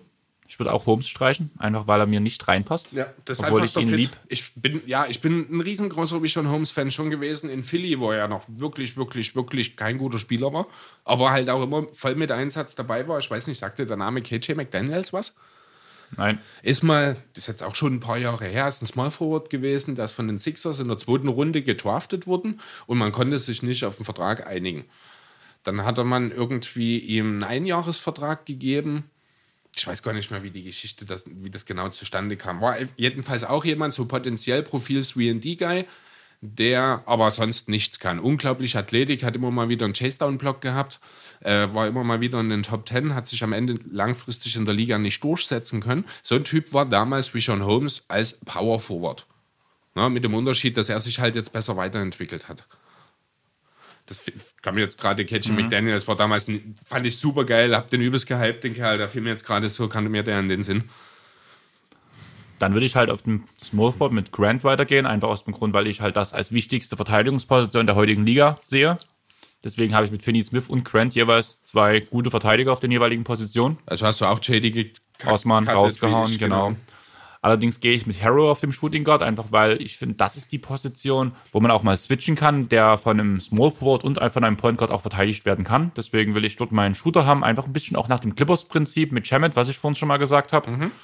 Und danach mit Dinwiddie, weil er schon eher ein besserer Verteidiger ist als Schröder. Und damit cutte ich Schröder. Okay. Ja, kann man nachvollziehen, ein Stück weit. Ich fand halt äh, Caruso sehr charmant auf der 2. Das Du wird jetzt- weißt. den hast du gecuttet jetzt Habe ich sozusagen. gecuttet, aber das hat auch andere Gründe. Ja, das ist, ähm, also ich finde halt Alex Caruso, wir haben es, ich glaube, auch letzte Woche schon mal angesprochen, ist halt für mich ein absolut potenziell elitärer Roleplayer. Er spielt überragende Defense, kann den Ball auf den Boden setzen, er kann passen. Also natürlich nichts davon überdurchschnittlich oder auf einem elitären Niveau, aber er bringt im Grunde sehr, sehr viel mit. Er kann den Wurf treffen. Er ist ein perfekter Mann von der Bank, finde ich, äh, für jedes Team. Deswegen kann ich, schaffe ich es einfach auch nicht, ihn zu streichen. Ähm, da gebe ich dir recht. Ich würde einfach, weil wir heute ein bisschen Zeitdruck haben, ich muss halt ein bisschen hintern treten, dafür, dass es hier ordentlich durchgeht, würde ich lass sagen. uns weitermachen. Ähm, wir gehen jetzt zum Defensive Player of the Year. Okay. Mein Platz 1 letzte Saison war Jannis. Platz 2 Draymond Green. Ähm, hör mal auf, letzte Saison zu sagen. Ja, letzte Vor der die Saison. Preseason. Vor der Preseason, Saison. Vor der Saison. Und Platz 3 war diese Kombination Gobert und Embiid, weil ich nicht mehr an Gobert gedacht habe. Ja, genau. Also ich Und habe. Äh, als Underdog hatte ich noch Whiteside, aber das, das war Wunschdenken. Entschuldigung, da muss ich glatt lachen. Äh, ja, meine drei Namen, die ich vor der Saison genannt hatte, war Rudy Gobert, an den ich gedacht habe. Ich muss dich ganz noch mal kurz unterbrechen. Wir hatten bei, der Pre, bei den Preseason Awards meine Theorie von der Whiteside Defense gesprochen. Du hast mir zu Recht zugegeben, dass es eine Art Underdog ist, weil sich echt das gut angehört hat mit diesen. Ja, in der Theorie. Aber Ja, wenn man dann Hassan Weizheit mal gespielt hat spielen sehen, dann ist halt auch Theorie und Praxis Ja, erwartungsgemäß nicht ganz das Gleiche. Ähm, ja, also wie gesagt, vor der Saison meine drei Kandidaten Rudy Gobert, Joel Embiid und Draymond Queen. Ich sag's gleich mal vorweg, zwei der drei haben es nicht in die engere Auswahl geschafft. Überraschenderweise ist Draymond Queen einer der beiden. Müssen wir, denke ich, auch nicht weiter drüber Ja. reden. Gleichzeitig auch Embiid gehört bei mir jetzt nicht mehr in die Top 3. mein- Obwohl er das rein von, den, Das ist mein obwohl Platz er, drei. ja, rein von den Zahlen her äh, hat es absolut verdient. Die On-Off-Zahlen sprechen unheimlich für ihn. Also ich Deswegen. glaube, die Sixers mit ihm auf dem Feld haben sie die beste Defense der Liga. Aber er fehlt halt jetzt auch schon wieder ein bisschen. Die Sixers an sich sind defensiv, erf- äh, erfüllen nicht die, Anf äh, die Erwartungen. Also nicht meine zumindest. Deswegen ist er hier bei mir dann einfach auch in der Kombination aus verschiedenen Argumenten einfach rausgefallen. Ähm, ich habe dafür eine Honorable Mention quasi auf Platz 4 in Form von Ben Simmons. Dennoch ein Spieler der Sixers mit dabei. Wir haben letzte Woche kurz drüber gesprochen. Ich, hab habe paar darüber nachgedacht. Ja, ich habe lange überlegt, ob ich ihn mit reinnehme in meine Top 3. Aber ich habe die Befürchtung, dass es einfach nicht funktioniert, dass ein Guard Defensive Player of the Year wird. Ich kann es mir einfach nicht vorstellen, deswegen ist er bei mir am Ende auch bloß auf Platz 4 gelandet, sozusagen. Nur mal kurz für euch. Nero ist gerade wieder reingekommen. Meine Freundin geht jetzt arbeiten. Also wenn ihr Tippelschritte hört, bellen, wimmern. Nero ist dabei. Nero ist am Start und will seine geballt, sein geballtes Basketballwissen vielleicht von sich geben. Mal gucken. Genau. Momentan lässt es sich streicheln. Ja, wen hast du denn auf Platz 3? Eben diesen Sixers-Spieler Ach ja, hast du gerade schon gesagt, genau. Also nochmal kurz zu deinem äh, Simmons-Part. Ich habe letzte Woche noch gesagt, ich habe zu wenig Spiele gesehen, um Simmons dem überhaupt als Six Man of the Year zu sehen. Das eine Spiel, was ich genau war super. Ich habe mich jetzt in der Woche nicht weiter mit Simmons in dem Hast Punkt du, du hast gestern nicht gesehen, die Sixers, oder? Gegen die Lakers? Nein. Oh, die haben trotzdem gewonnen. Ich habe es mir heute Mittag nochmal. Ich gelesen. Ja, ich habe es mir heute Mittag nochmal angeschaut, als ich die Episode vorbereitet habe. Ich muss zugeben, ich habe nicht allzu viel davon mitbekommen, weil ich beschäftigt war. Aber auch dort hat man wieder gesehen, oh, um meines Willen, Matthias Teibel. Das ist wahrscheinlich der Guard, von dem ich am ehesten aktuell sage, der wird irgendwann nochmal Defensive Player of the Year. Was der teilweise mit LeBron angestellt hat. Der hat ihm im Post keinen Zentimeter Platz gegeben. Der hat ihm auch im Halbfeld teilweise die Bälle weggetippt. Wahnsinn. Ja, ich kann meine Liebe zu Matthias Taibol gar nicht mehr in Worte fassen langsam. Wahnsinnskerl. Aber kurz zurück wieder zum Defensive Player of the Year. Äh, ben Simmons noch mal ganz kurz am Rande. Ich glaube Top 5 in Steals und Deflections. Was die gegnerische Wurfquote angeht, überragend. Da hatte ich letzte Woche ein paar Zahlen gesagt. Deswegen wollte ich ihn hier mit nennen. Vielleicht ist er am Ende der Saison sogar noch weiter oben bei mir. Dann würde ich gerne deinen Platz 3 hören. Mein Platz 3 ist Anthony Davis. Lange Zeit wohl sogar der Top-Favorit auf dem Titel gewesen. Auch wenn man so die amerikanischen Medien in den letzten Wochen äh, so ein bisschen mitverfolgt hat, haben ihn viele, viele ganz oben gesehen. Ich würde dich gleich mal unterbrechen. Das ist mein Platz 2. Ist dein Platz 2, also auch nicht dein Platz 1. Da sind wir uns schon mal einig. Dann habe ich so eine Theorie, was, wie deine anderen Plätze aussehen. Ähm, ja, was spricht für Davis? Zunächst erstmal die wirklich, wirklich gute Defense der Lakers, die fünftbeste der Liga. Warum sagst du meine weiteren Plätze? Du weißt eigentlich, ich habe ja nur noch einen Platz. Stimmt. Ach, stimmt, du hast ja Embiid schon. Nee, dann bin ich, dann bin ich sehr gespannt auf deinen Platz 1. Ja. Ähm, ja, lassen die fünftschlechteste Quote am Ring zu, die Lakers, also eine unmittelbare Korbnähe. Das trifft natürlich, äh, das hängt natürlich nicht nur unmittelbar an Davis, sondern auch an McGee und Howard. Aber Davis ist halt durch seine Mobilität, durch seine Fähigkeit auch am Perimeter zu verteidigen und ein wirklich elementarer äh, Teil. Er lässt selbst weniger als 50 Prozent Field Goal Percentage unmittelbar am Korb zu, hat zweieinhalb Blocks pro Spiel. Also das sind so erstmal die nackten Zahlen. Wenn man ihm dann mal beim Spielen zuschaut, er ist halt unheimlich mobil. Er ist relativ clever, da hat er noch mal einen Schritt gemacht, muss ich sagen, was so das Aushelfen, was die Rotation angeht. Da sieht es äh, viel besser aus. Vielleicht ist es auch eine Einstellungssache, dass das in New Orleans ihn einfach nicht mehr so sehr gejuckt hat. Ähm, ja, und einfach dadurch, dass er da ist. Ne, das ist noch ein Thema, da werde ich dann bei meinem Platz 1 auch nochmal drauf kommen. Ähm, einfach durch seine Präsenz verändert er Würfe oder verhindert einfach schon Würfe. Und das sind Sachen, die ich alle bei Embiid sehe. Die sehe ich auch alle bei Embiid. Aber ich sehe Embiid einfach dieses Jahr, er enttäuscht mich. Was ich bei Embiid sagen muss, ist halt wirklich, Embiid ist so ein bisschen so wie die ähm, Golden State Warriors in ihren guten Saisons. Wenn sie Bock haben, spielen sie auch das, was sie können. Und dann gibt es aber so diese Rest-Games, blöd gesagt, bei Embiid.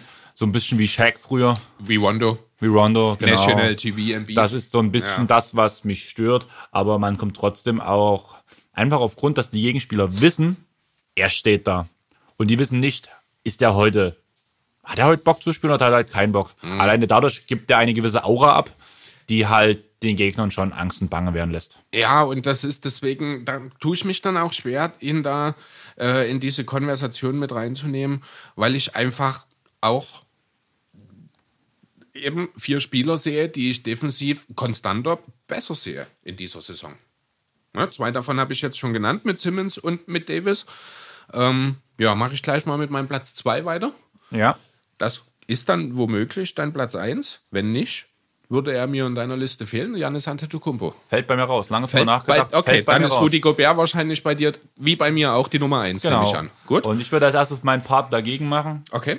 War, habe lange drüber nachgedacht, vor allem so mit Embiid so ein bisschen. Was ich bei Embiid sehe, ist, dass er schon größtenteils den besten Big Man der Gegner verteidigt, während Janis halt doch schon immer auf den Schlechteren gesetzt wird, dass er dort ein bisschen westen kann, beziehungsweise von seinem Gegenspieler mit dem wenigsten Spacing abrücken kann, um den Chase-Down-Block von hinten zu bringen. Ähm, äh, Giannis ist ein extrem wichtiger Teil für die Defense der Bucks. Allerdings ist er nicht der primäre Faktor, bin ich, Ich- der Meinung. Ah, er ermöglicht das System, aber Genau, genau. Und das ist der Punkt. Er, er ermöglicht das System. Die Bugs könnten vorne wie hinten, also das betrifft vorne wie hinten natürlich, aber auch in der Defense. Sie könnten diese Defense nicht so spielen, wenn sie nicht diesen unheimlich mobilen, schnellen, abartig langen Menschen hätten, der jede Position verteidigen kann, der natürlich nicht unbedingt gegen die Centerkanten vielleicht im Post eingesetzt werden sollte, aber ansonsten wirklich in der Lage ist, alles zu verteidigen eigentlich. Und das auch tut. Ja, aber du sagst halt zum Beispiel, du sprichst Embiid die, die ähm, wie erklärst du, ab, dass er sich jedes Spiel Mühe gibt. Was man Embiid aber zusprechen muss, ist, dass er jedes Spiel die besten Big Men der Gegner verteidigt. Was Janis halt nicht macht. Ja, und weil er mehr die da Flügel auch- Ja, aber dann muss halt ein Brook Lopez ran. Und Brook Lopez ist für mich der Dreh- und Angelpunkt der Abwehr dort am besten, der dort am wichtigsten ist, sei es im, sei es im Ausboxen, Mhm. sei es in, im, im, im, Rim- im Rimschutz und allem drum und dran. Ja, Deswegen ich weiß, was du meinst. Ich fand ich auch den, so ich, ich fand auch den Case, ich glaube, es war Ole von den Korbjägern, der den auch gemacht hatte, wo er gesagt hatte, beim Defensive Player, es muss eigentlich einer von den Bucks sein. Und er konnte sich ja selber auch nicht entscheiden so richtig zwischen Janis und Brook Lopez. Fand ich auch sehr treffend formuliert. Wer hätte vor zwei Jahren gedacht, dass Brook Lopez in dieser Konversation mal eine Rolle spielt? Ja. Hätte wahrscheinlich niemand gedacht, auch wenn ich nochmal an der Stelle deutlich sagen muss, ich habe Brook Lopez immer als einen besseren Verteidiger gesehen als die öffentliche die, Wahrnehmung. äh, ja, definitiv. Auch schon zu seinen All-Star-Zeiten bei den Nets, wo er nur als offensiver Sender eigentlich in Erscheinung oder wahrgenommen wurde. ja, aber da bin ich wieder bei dem Punkt, bei dem, was du gerade sagst, oder was Ole sein Part quasi. Ha, da war es mal wieder, hat man lange nicht. Quasi, stimmt, da war das quasi wieder. Jetzt habe ich es auch letztes Mal gesagt. Aber was ich gerade sagen wollte, ist, Plötze ist ein, guter, ist ein guter Verteidiger, Middleton ist ein guter Verteidiger, dann hast du Jannis, dann hast du äh, Lopez, ich weiß gerade gar nicht, wer auf der 3 rumspringt, ich komme gerade nicht drauf. Middleton? Ist das nie? Wer ist denn da auf der 2? Ah, die Vincenzo zum Beispiel. Ja. Ja, Äh, gut, die rot- jetzt, rotieren sie ja ein bisschen. Ja. Aber, äh, Wes Matthews, oder? ja, Matthews, ja. Auch Aber ein guter Verteidiger. Auch ein guter Verteidiger. Und deswegen hat er ein bisschen Joel Embiid von mir ein bisschen mehr Liebe bekommen. Und Also- ich glaube auch Anthony Davis zu Recht mehr Liebe bekommen. Ja, also verstehe ich. Für mich ist es dann halt wirklich ähm, der Punkt, äh, für mich ist er der beste Verteidiger der besten Verteidigung.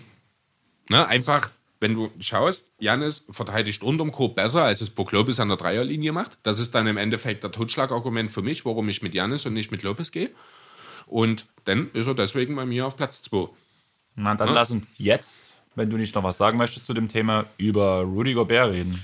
Ja, ich habe, ich war etwas überrascht, als ich gesehen habe, dass Utah noch auf Platz 8 im Defensivrating ist. Hat aber natürlich auch mit diesem katastrophalen Saisonstart zu tun. Gerade jetzt im Dezember oder seit Anfang Dezember haben die, die Jazz auch defensiv Feuer gefangen, nicht nur offensiv. Gobert ist dann natürlich ein elementarer Teil. Der Anker ist. Ja. Ich muss dich kurz unterbrechen. Ich bin begeistert. Ich bin heute wirklich so ein bisschen auf BK Ref nebenbei unterwegs. Spitznamen. Ah, ich, hier, stehen, hier stehen vier Spitznamen. Also Kann, ich kenne den Stifle Tower no, und ich kenne den Gobert Report. Den Gobert Report kannte ich zum Beispiel noch nicht, den finde ich super. Den finde ich auch klasse, ja. Dann Gobzilla. Den kannte ich noch nicht.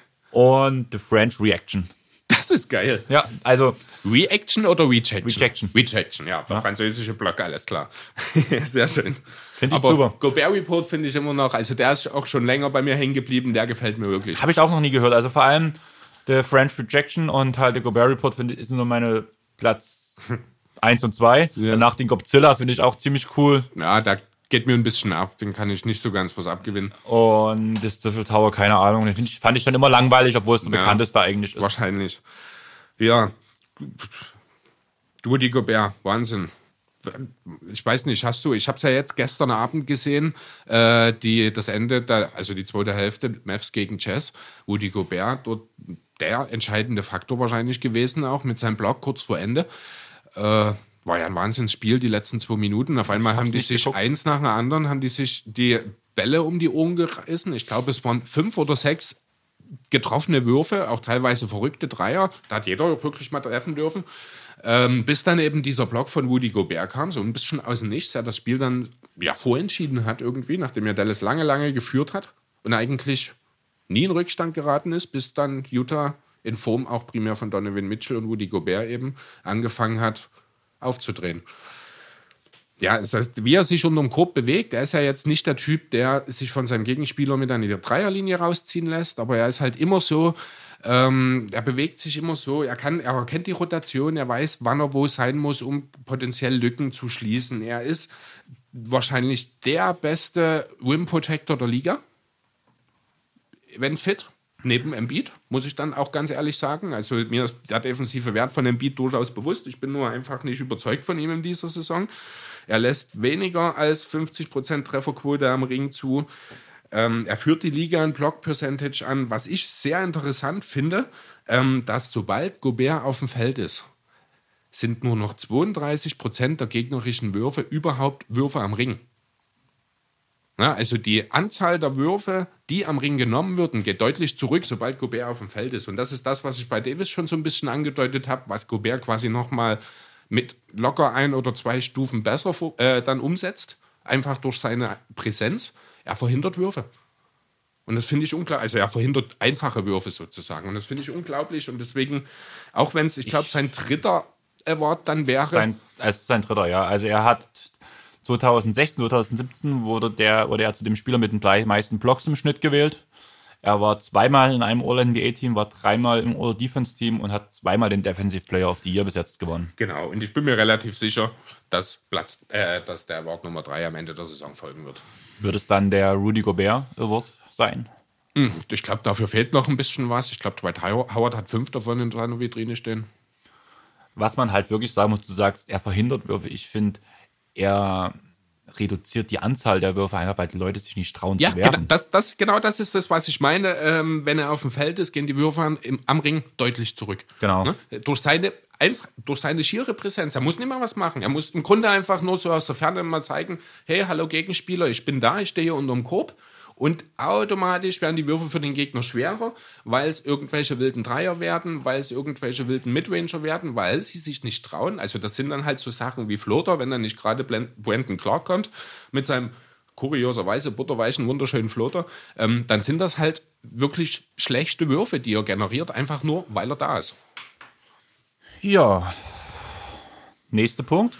Ja, was haben wir da noch übrig? Coach of the Year würde ich jetzt als nächstes nehmen. Den Coach und dann haben wir nur noch den MVP Der zum MVP Schluss. Ne? Und die All-NBA-Teams hau ich zumindest kurz raus. Du hast jetzt gesagt, du hast sie vergessen. tatsächlich vergessen, ja. Ich und wir sind auch zeitlich nicht mehr ganz so. Also würde ich genau. jetzt genau kurz wir machen den Coach. zwei und danach sage ich meine drei All-NBA-Teams. Du sagst bist zufrieden, bist nicht zufrieden, würdest du definitiv was ändern, wenn du es jetzt spontan hörst. So machen wir das. Und Coach of the Year, letzte Saison, Vor der Saison. vor der Saison, steht bei mir nicht drauf. Anscheinend habe ich das damals nicht aufgeschrieben. Das kann sein. Das, ich glaube, wir hatten sogar einen, der, der durch die Lappen gerutscht ist, eine war. Das kann sogar sein. Ähm, ich hatte mir aufgeschrieben Michael Malone von den Nuggets, Doc Rivers von den Clippers und Puet Brown. Ähm, tatsächlich ist keiner von den dreien bei mir aktuell in den Top 3. Richtig. Willst du anfangen? Wer Ich ist dein Platz mit 3? Platz 3 anfangen und ich glaube, das wird das erste sein, wo wir uns definitiv unterscheiden. Tyler Jenkins.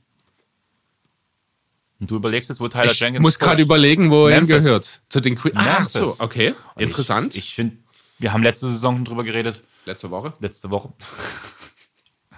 wir haben letzte Woche schon drüber geredet und ich bin ein bisschen auf dem Memphis-Hype. Und diese Zusammenstellung von dem Team, wie es funktioniert, dass viele Spieler überperformen, als man es eigentlich erwartet hat, dass Ja. allgemein Memphis überperformt, wo man sie als letzten Platz von allen Teams gesehen hat und jetzt um die Playoffs mitspielen.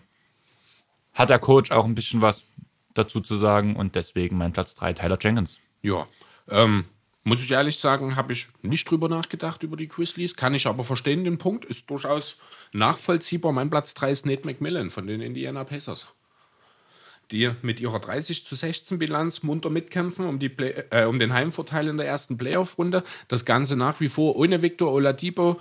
Ähm, hat Nate McMillan wirklich geschafft, äh, aus diesem Team das Maximum rauszuholen. Man weiß noch nicht, ist das Team wirklich fertig. Ich erwarte immer noch ein Trade um die Big-Position, was das Ganze nochmal verändern kann. Aber auch mit den Voraussetzungen hat es halt geschafft, Spieler zu entwickeln. Was Sabonis spielt eine überragende Saison. Markham Procton ist super eingebaut in dieses Team.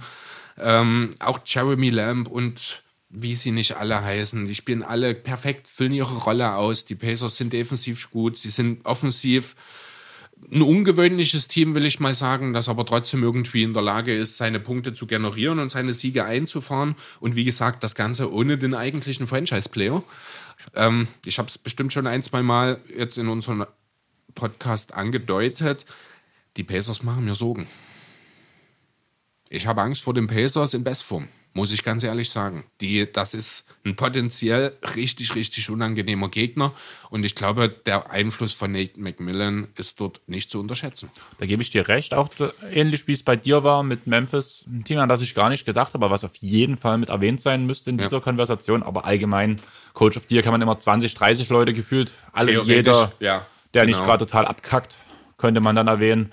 Und da ist klar, dass auch mal ein paar Trainer so ein bisschen runterfallen, leider. Ja, natürlich. Wen Mein hast du auf zwei? zwei, ich habe es angesprochen, ist, bei, dass, er, dass die noch mal ein bisschen Liebe von mir bekommen, obwohl man es gar nicht von mir erwartet. Frank Vogel. Bin ich überrascht. Muss ich ganz ehrlich sagen. Also an den habe ich gar nicht gedacht. Beste Bilanz der Liga. Alle Des sagen, Westens. des Westens, ja, des Westens hast recht. Und alle haben, haben gesagt, naja, wie soll man dieses Team coachen? Die passen nicht zusammen. Das funktioniert so nicht. Und Vogel hat einen Weg gefunden und einen Spielstil. Klar, es ist der LeBron-Spielstil. Ich, genau. Aber auch mit dem LeBron-Spielstil haben die Leute nicht gedacht, dass dieses Team so, wie es spielt, zusammenpasst. Und er hat es zum Funktionieren gebracht, was für mich diesen Punkt bringt. Ich weiß nicht, ich tue mich schwer damit, einen Coach von LeBron den Titel als Coach of the Year zu geben. Weil das System, das ein LeBron-Team spielt, ist das System LeBron. Immer. Ja, aber ich bin halt an dem Punkt, ich gebe dort eher. Also ja, defensive Schemes, Na. da hat, gibt natürlich der Coach äh, primär vor und die Defense der Lakers ist super. Also er hat seinen Case durchaus. Ähm, aber ich sehe eben in der Offensive, und das ist das, das hat man in Miami gesehen, wenn auch ein bisschen anders dort. Das hat man in Cleveland gesehen zweimal. Du gibst LeBron den Ball, du schwärmst ihn mit Schützen und dann läuft das schon. Und was anderes läuft ja in LA letzten Endes auch nicht. Gut, du hast mit Davis deinen zweiten Star, der natürlich auch hier und da mal selber ein bisschen was macht, Und der mehr macht als LeBron. was ja von vornherein so abzusehen war. Ja, aber ist halt trotzdem ist LeBron und ich glaube, mehr Macht ist vielleicht in dem Zusammenhang auch falsch, weil du da ein bisschen die Tatsache, dass LeBron der beste Passgeber der Liga ist, unterschlägst. Ähm, am Ende entscheidet LeBron über das System in LA und nicht der Coach. Aber ich denke schon, dass ich. das Also, LeBron-System funktioniert, ist halt auch so ein Grund, dass es mit dem Coach funktioniert. Deswegen gab es danach Ja, später mit, ähm, wie hieß er? Ich komme gerade nicht drauf. Meinst du David Blatt? Platt war ja nun eine Geschichte für sich, wo es nicht funktioniert hat. Du hast mit Walton gehabt, wo es nicht funktioniert hat. Du hast auch am Ende mit Gut, das war wieder Tyronn eine Frage Lue. des Spielermaterials. genau danach mit Tyron Lue, wo es nicht funktioniert hat. Am Ende danach. Am Ende nicht in dem Jahr, wo er Meister geworden ist, am Ende danach. Und das war schon so, wo ich mir dann sagte, man redet bei Vogel wirklich von einem Coach und nicht bloß von LeBrons Marionette. LeBron ist nach seinem Titel gegangen. Es gab keinen danach für Tyloo und LeBron. Bin ich gerade falsch? Ich glaube. falsch. Auf jeden Fall hat man trotzdem bei Lou auch gesagt, er ist eine Art Marionette und das fällt Ja, halt genau. jetzt. Und das ist, aber das ist halt. Das finde ich aber fällt bei Vogel nicht auf dieses Jahr. Es wird Vielleicht, nur nicht thematisiert. Ich denke, das ist so die allgemeine Meinung, die sich mittlerweile verbreitet hat. Ich glaube auch nicht, dass Frank Vogel in die Top 5 kommt, von den Medien gewählt, muss ich ganz ehrlich sagen, einfach weil eben der Name LeBron über allem schwebt. Dann, was ist dein Platz 2? mein Platz 2 ist die freundliche Krankenschwester aus Kanada, Nick Nurse. Nick Nurse.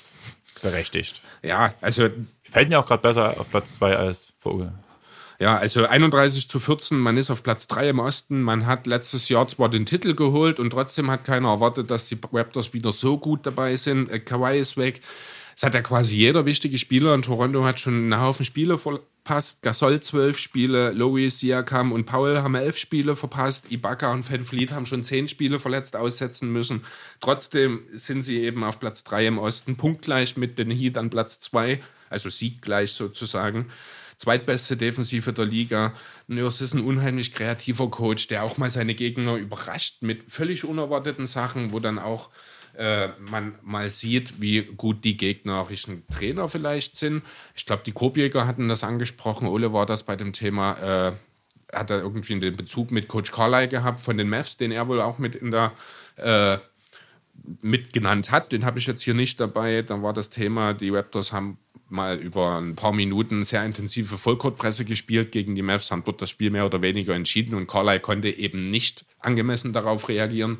Das war so ein Beispiel, ein schönes Beispiel auch des Box and One damals schon in den Playoffs gegen, oder in den Finals gegen die Warriors. Also Nurse ist unheimlich kreativ, gerade was seine defensiven Schemen angeht.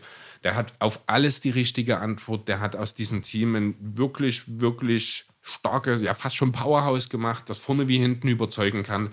Ähm, ja, der ist bei mir eigentlich nur deswegen auf Platz 2, weil das Team meines Nummer 1 Coaches noch mehr überrascht hat als die Raptors selbst.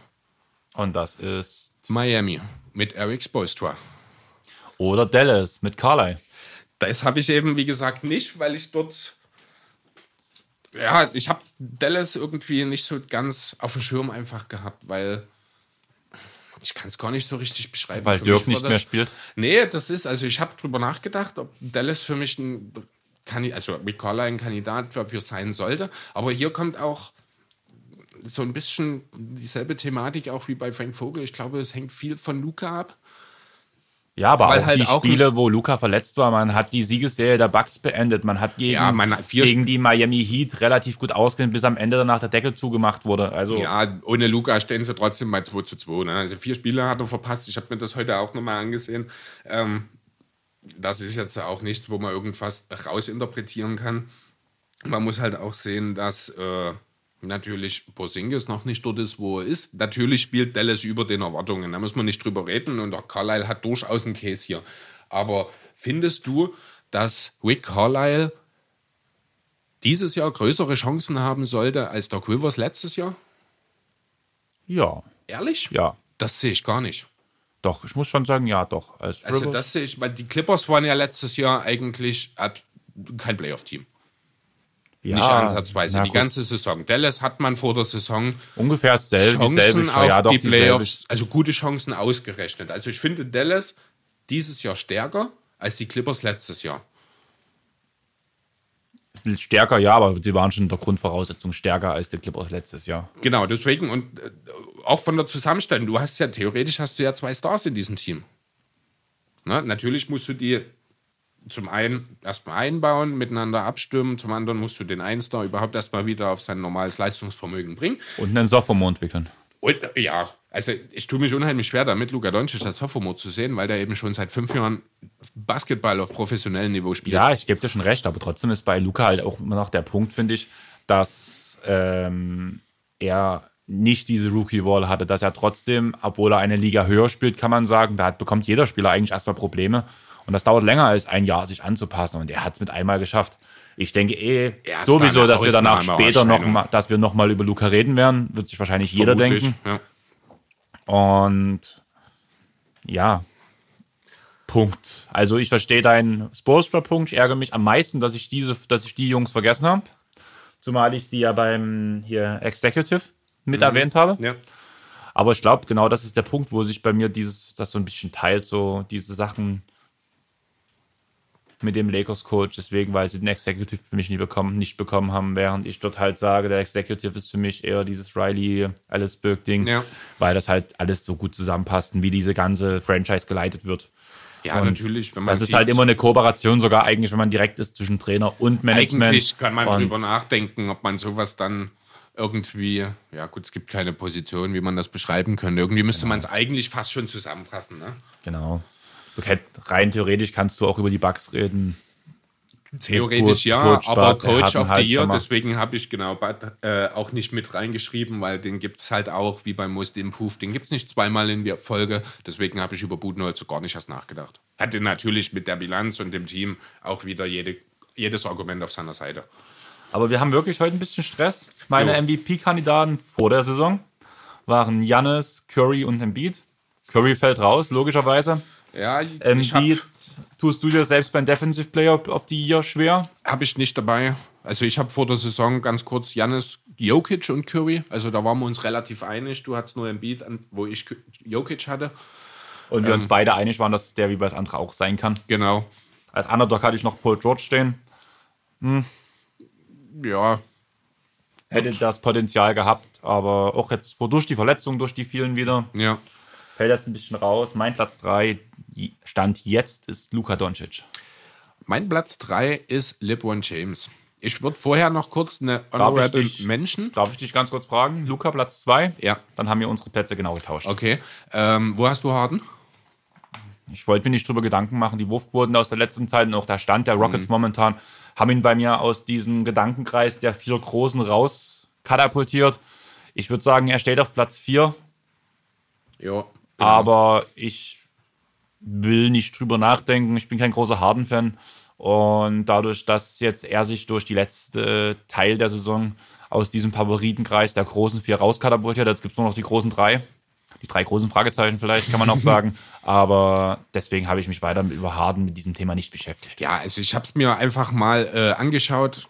Die, ich habe ja vor der Saison, beziehungsweise auch im Saisonverlauf, so mit den 40-Punkte-Saison von Harden argumentiert und dass das ja was Historisches werde. Ich habe mir das mal ein bisschen genauer angeschaut, habe mir auch mal die äh, per 36 Statistiken angeschaut und dann sieht das alles gar nicht mehr so beeindruckend aus, weil Harden halt auch ja, über 36 Minuten spielt. Das heißt, seine Werte reduzieren sich dabei ein bisschen und dann hebt er sich auch von den anderen nicht mehr wirklich ab.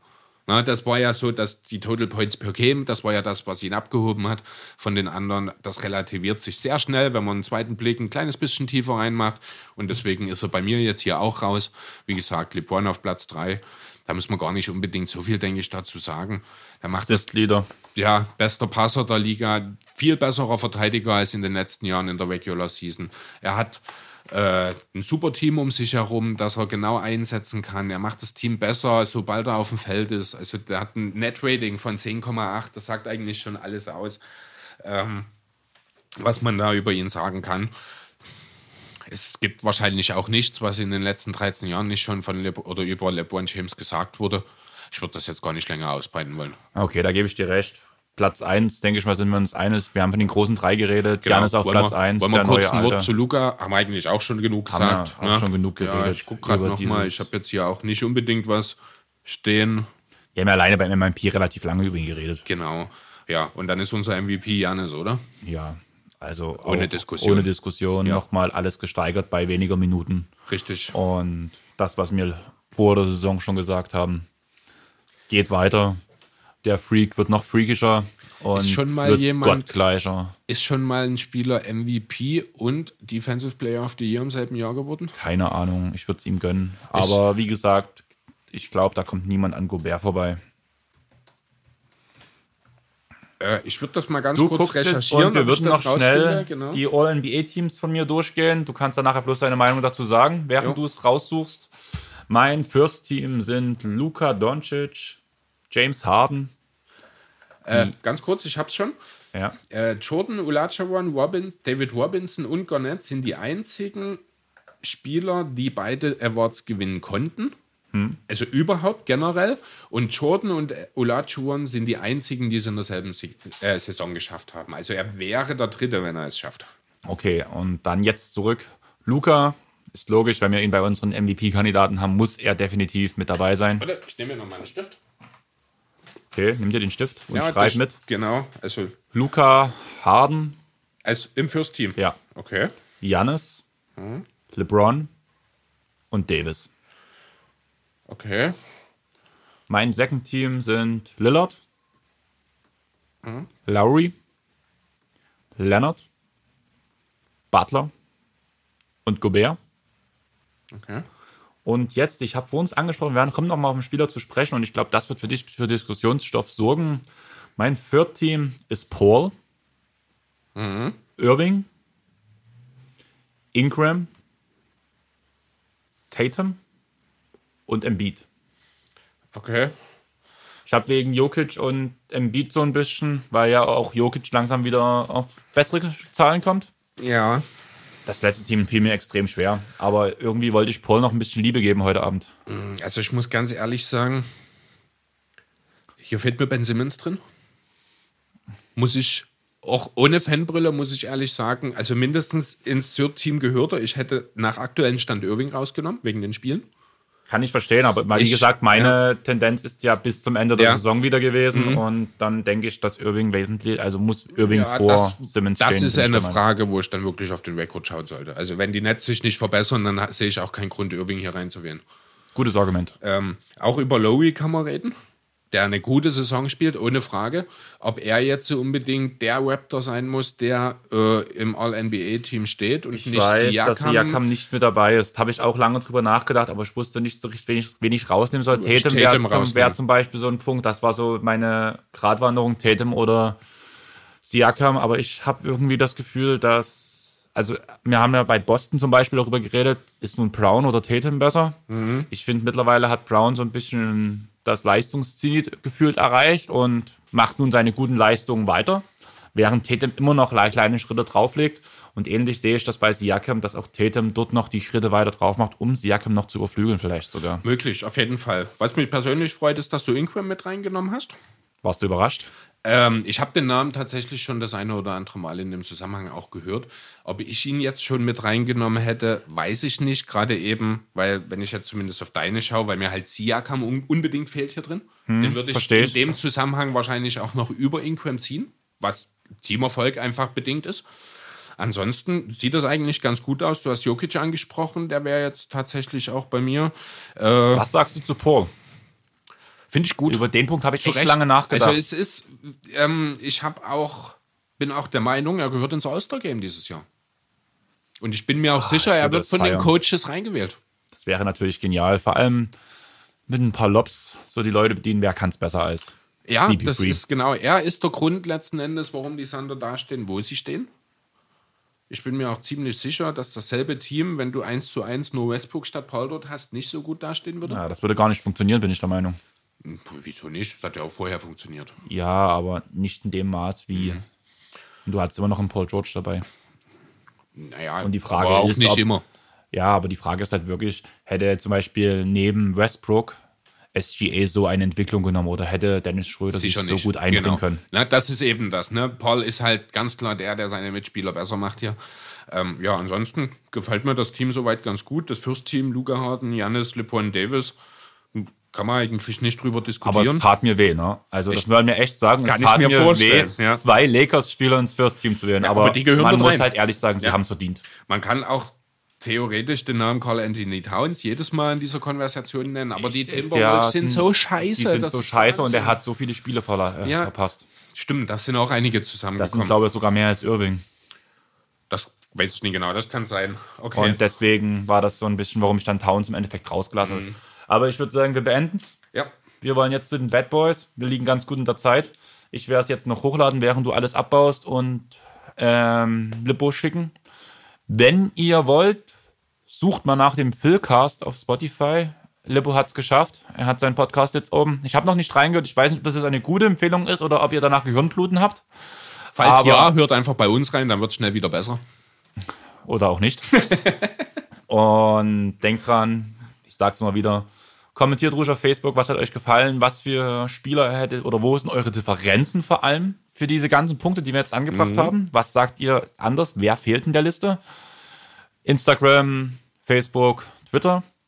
Oder schreibt uns persönlich an. Meistens, die meisten finden uns ja doch schon irgendwie, weil wir ja in sämtlichen Basketballgruppen auch kommentieren mit unseren, zumindest ich mit meinem Privatprofil und ja Chris zumindest der Liker immer darunter ist.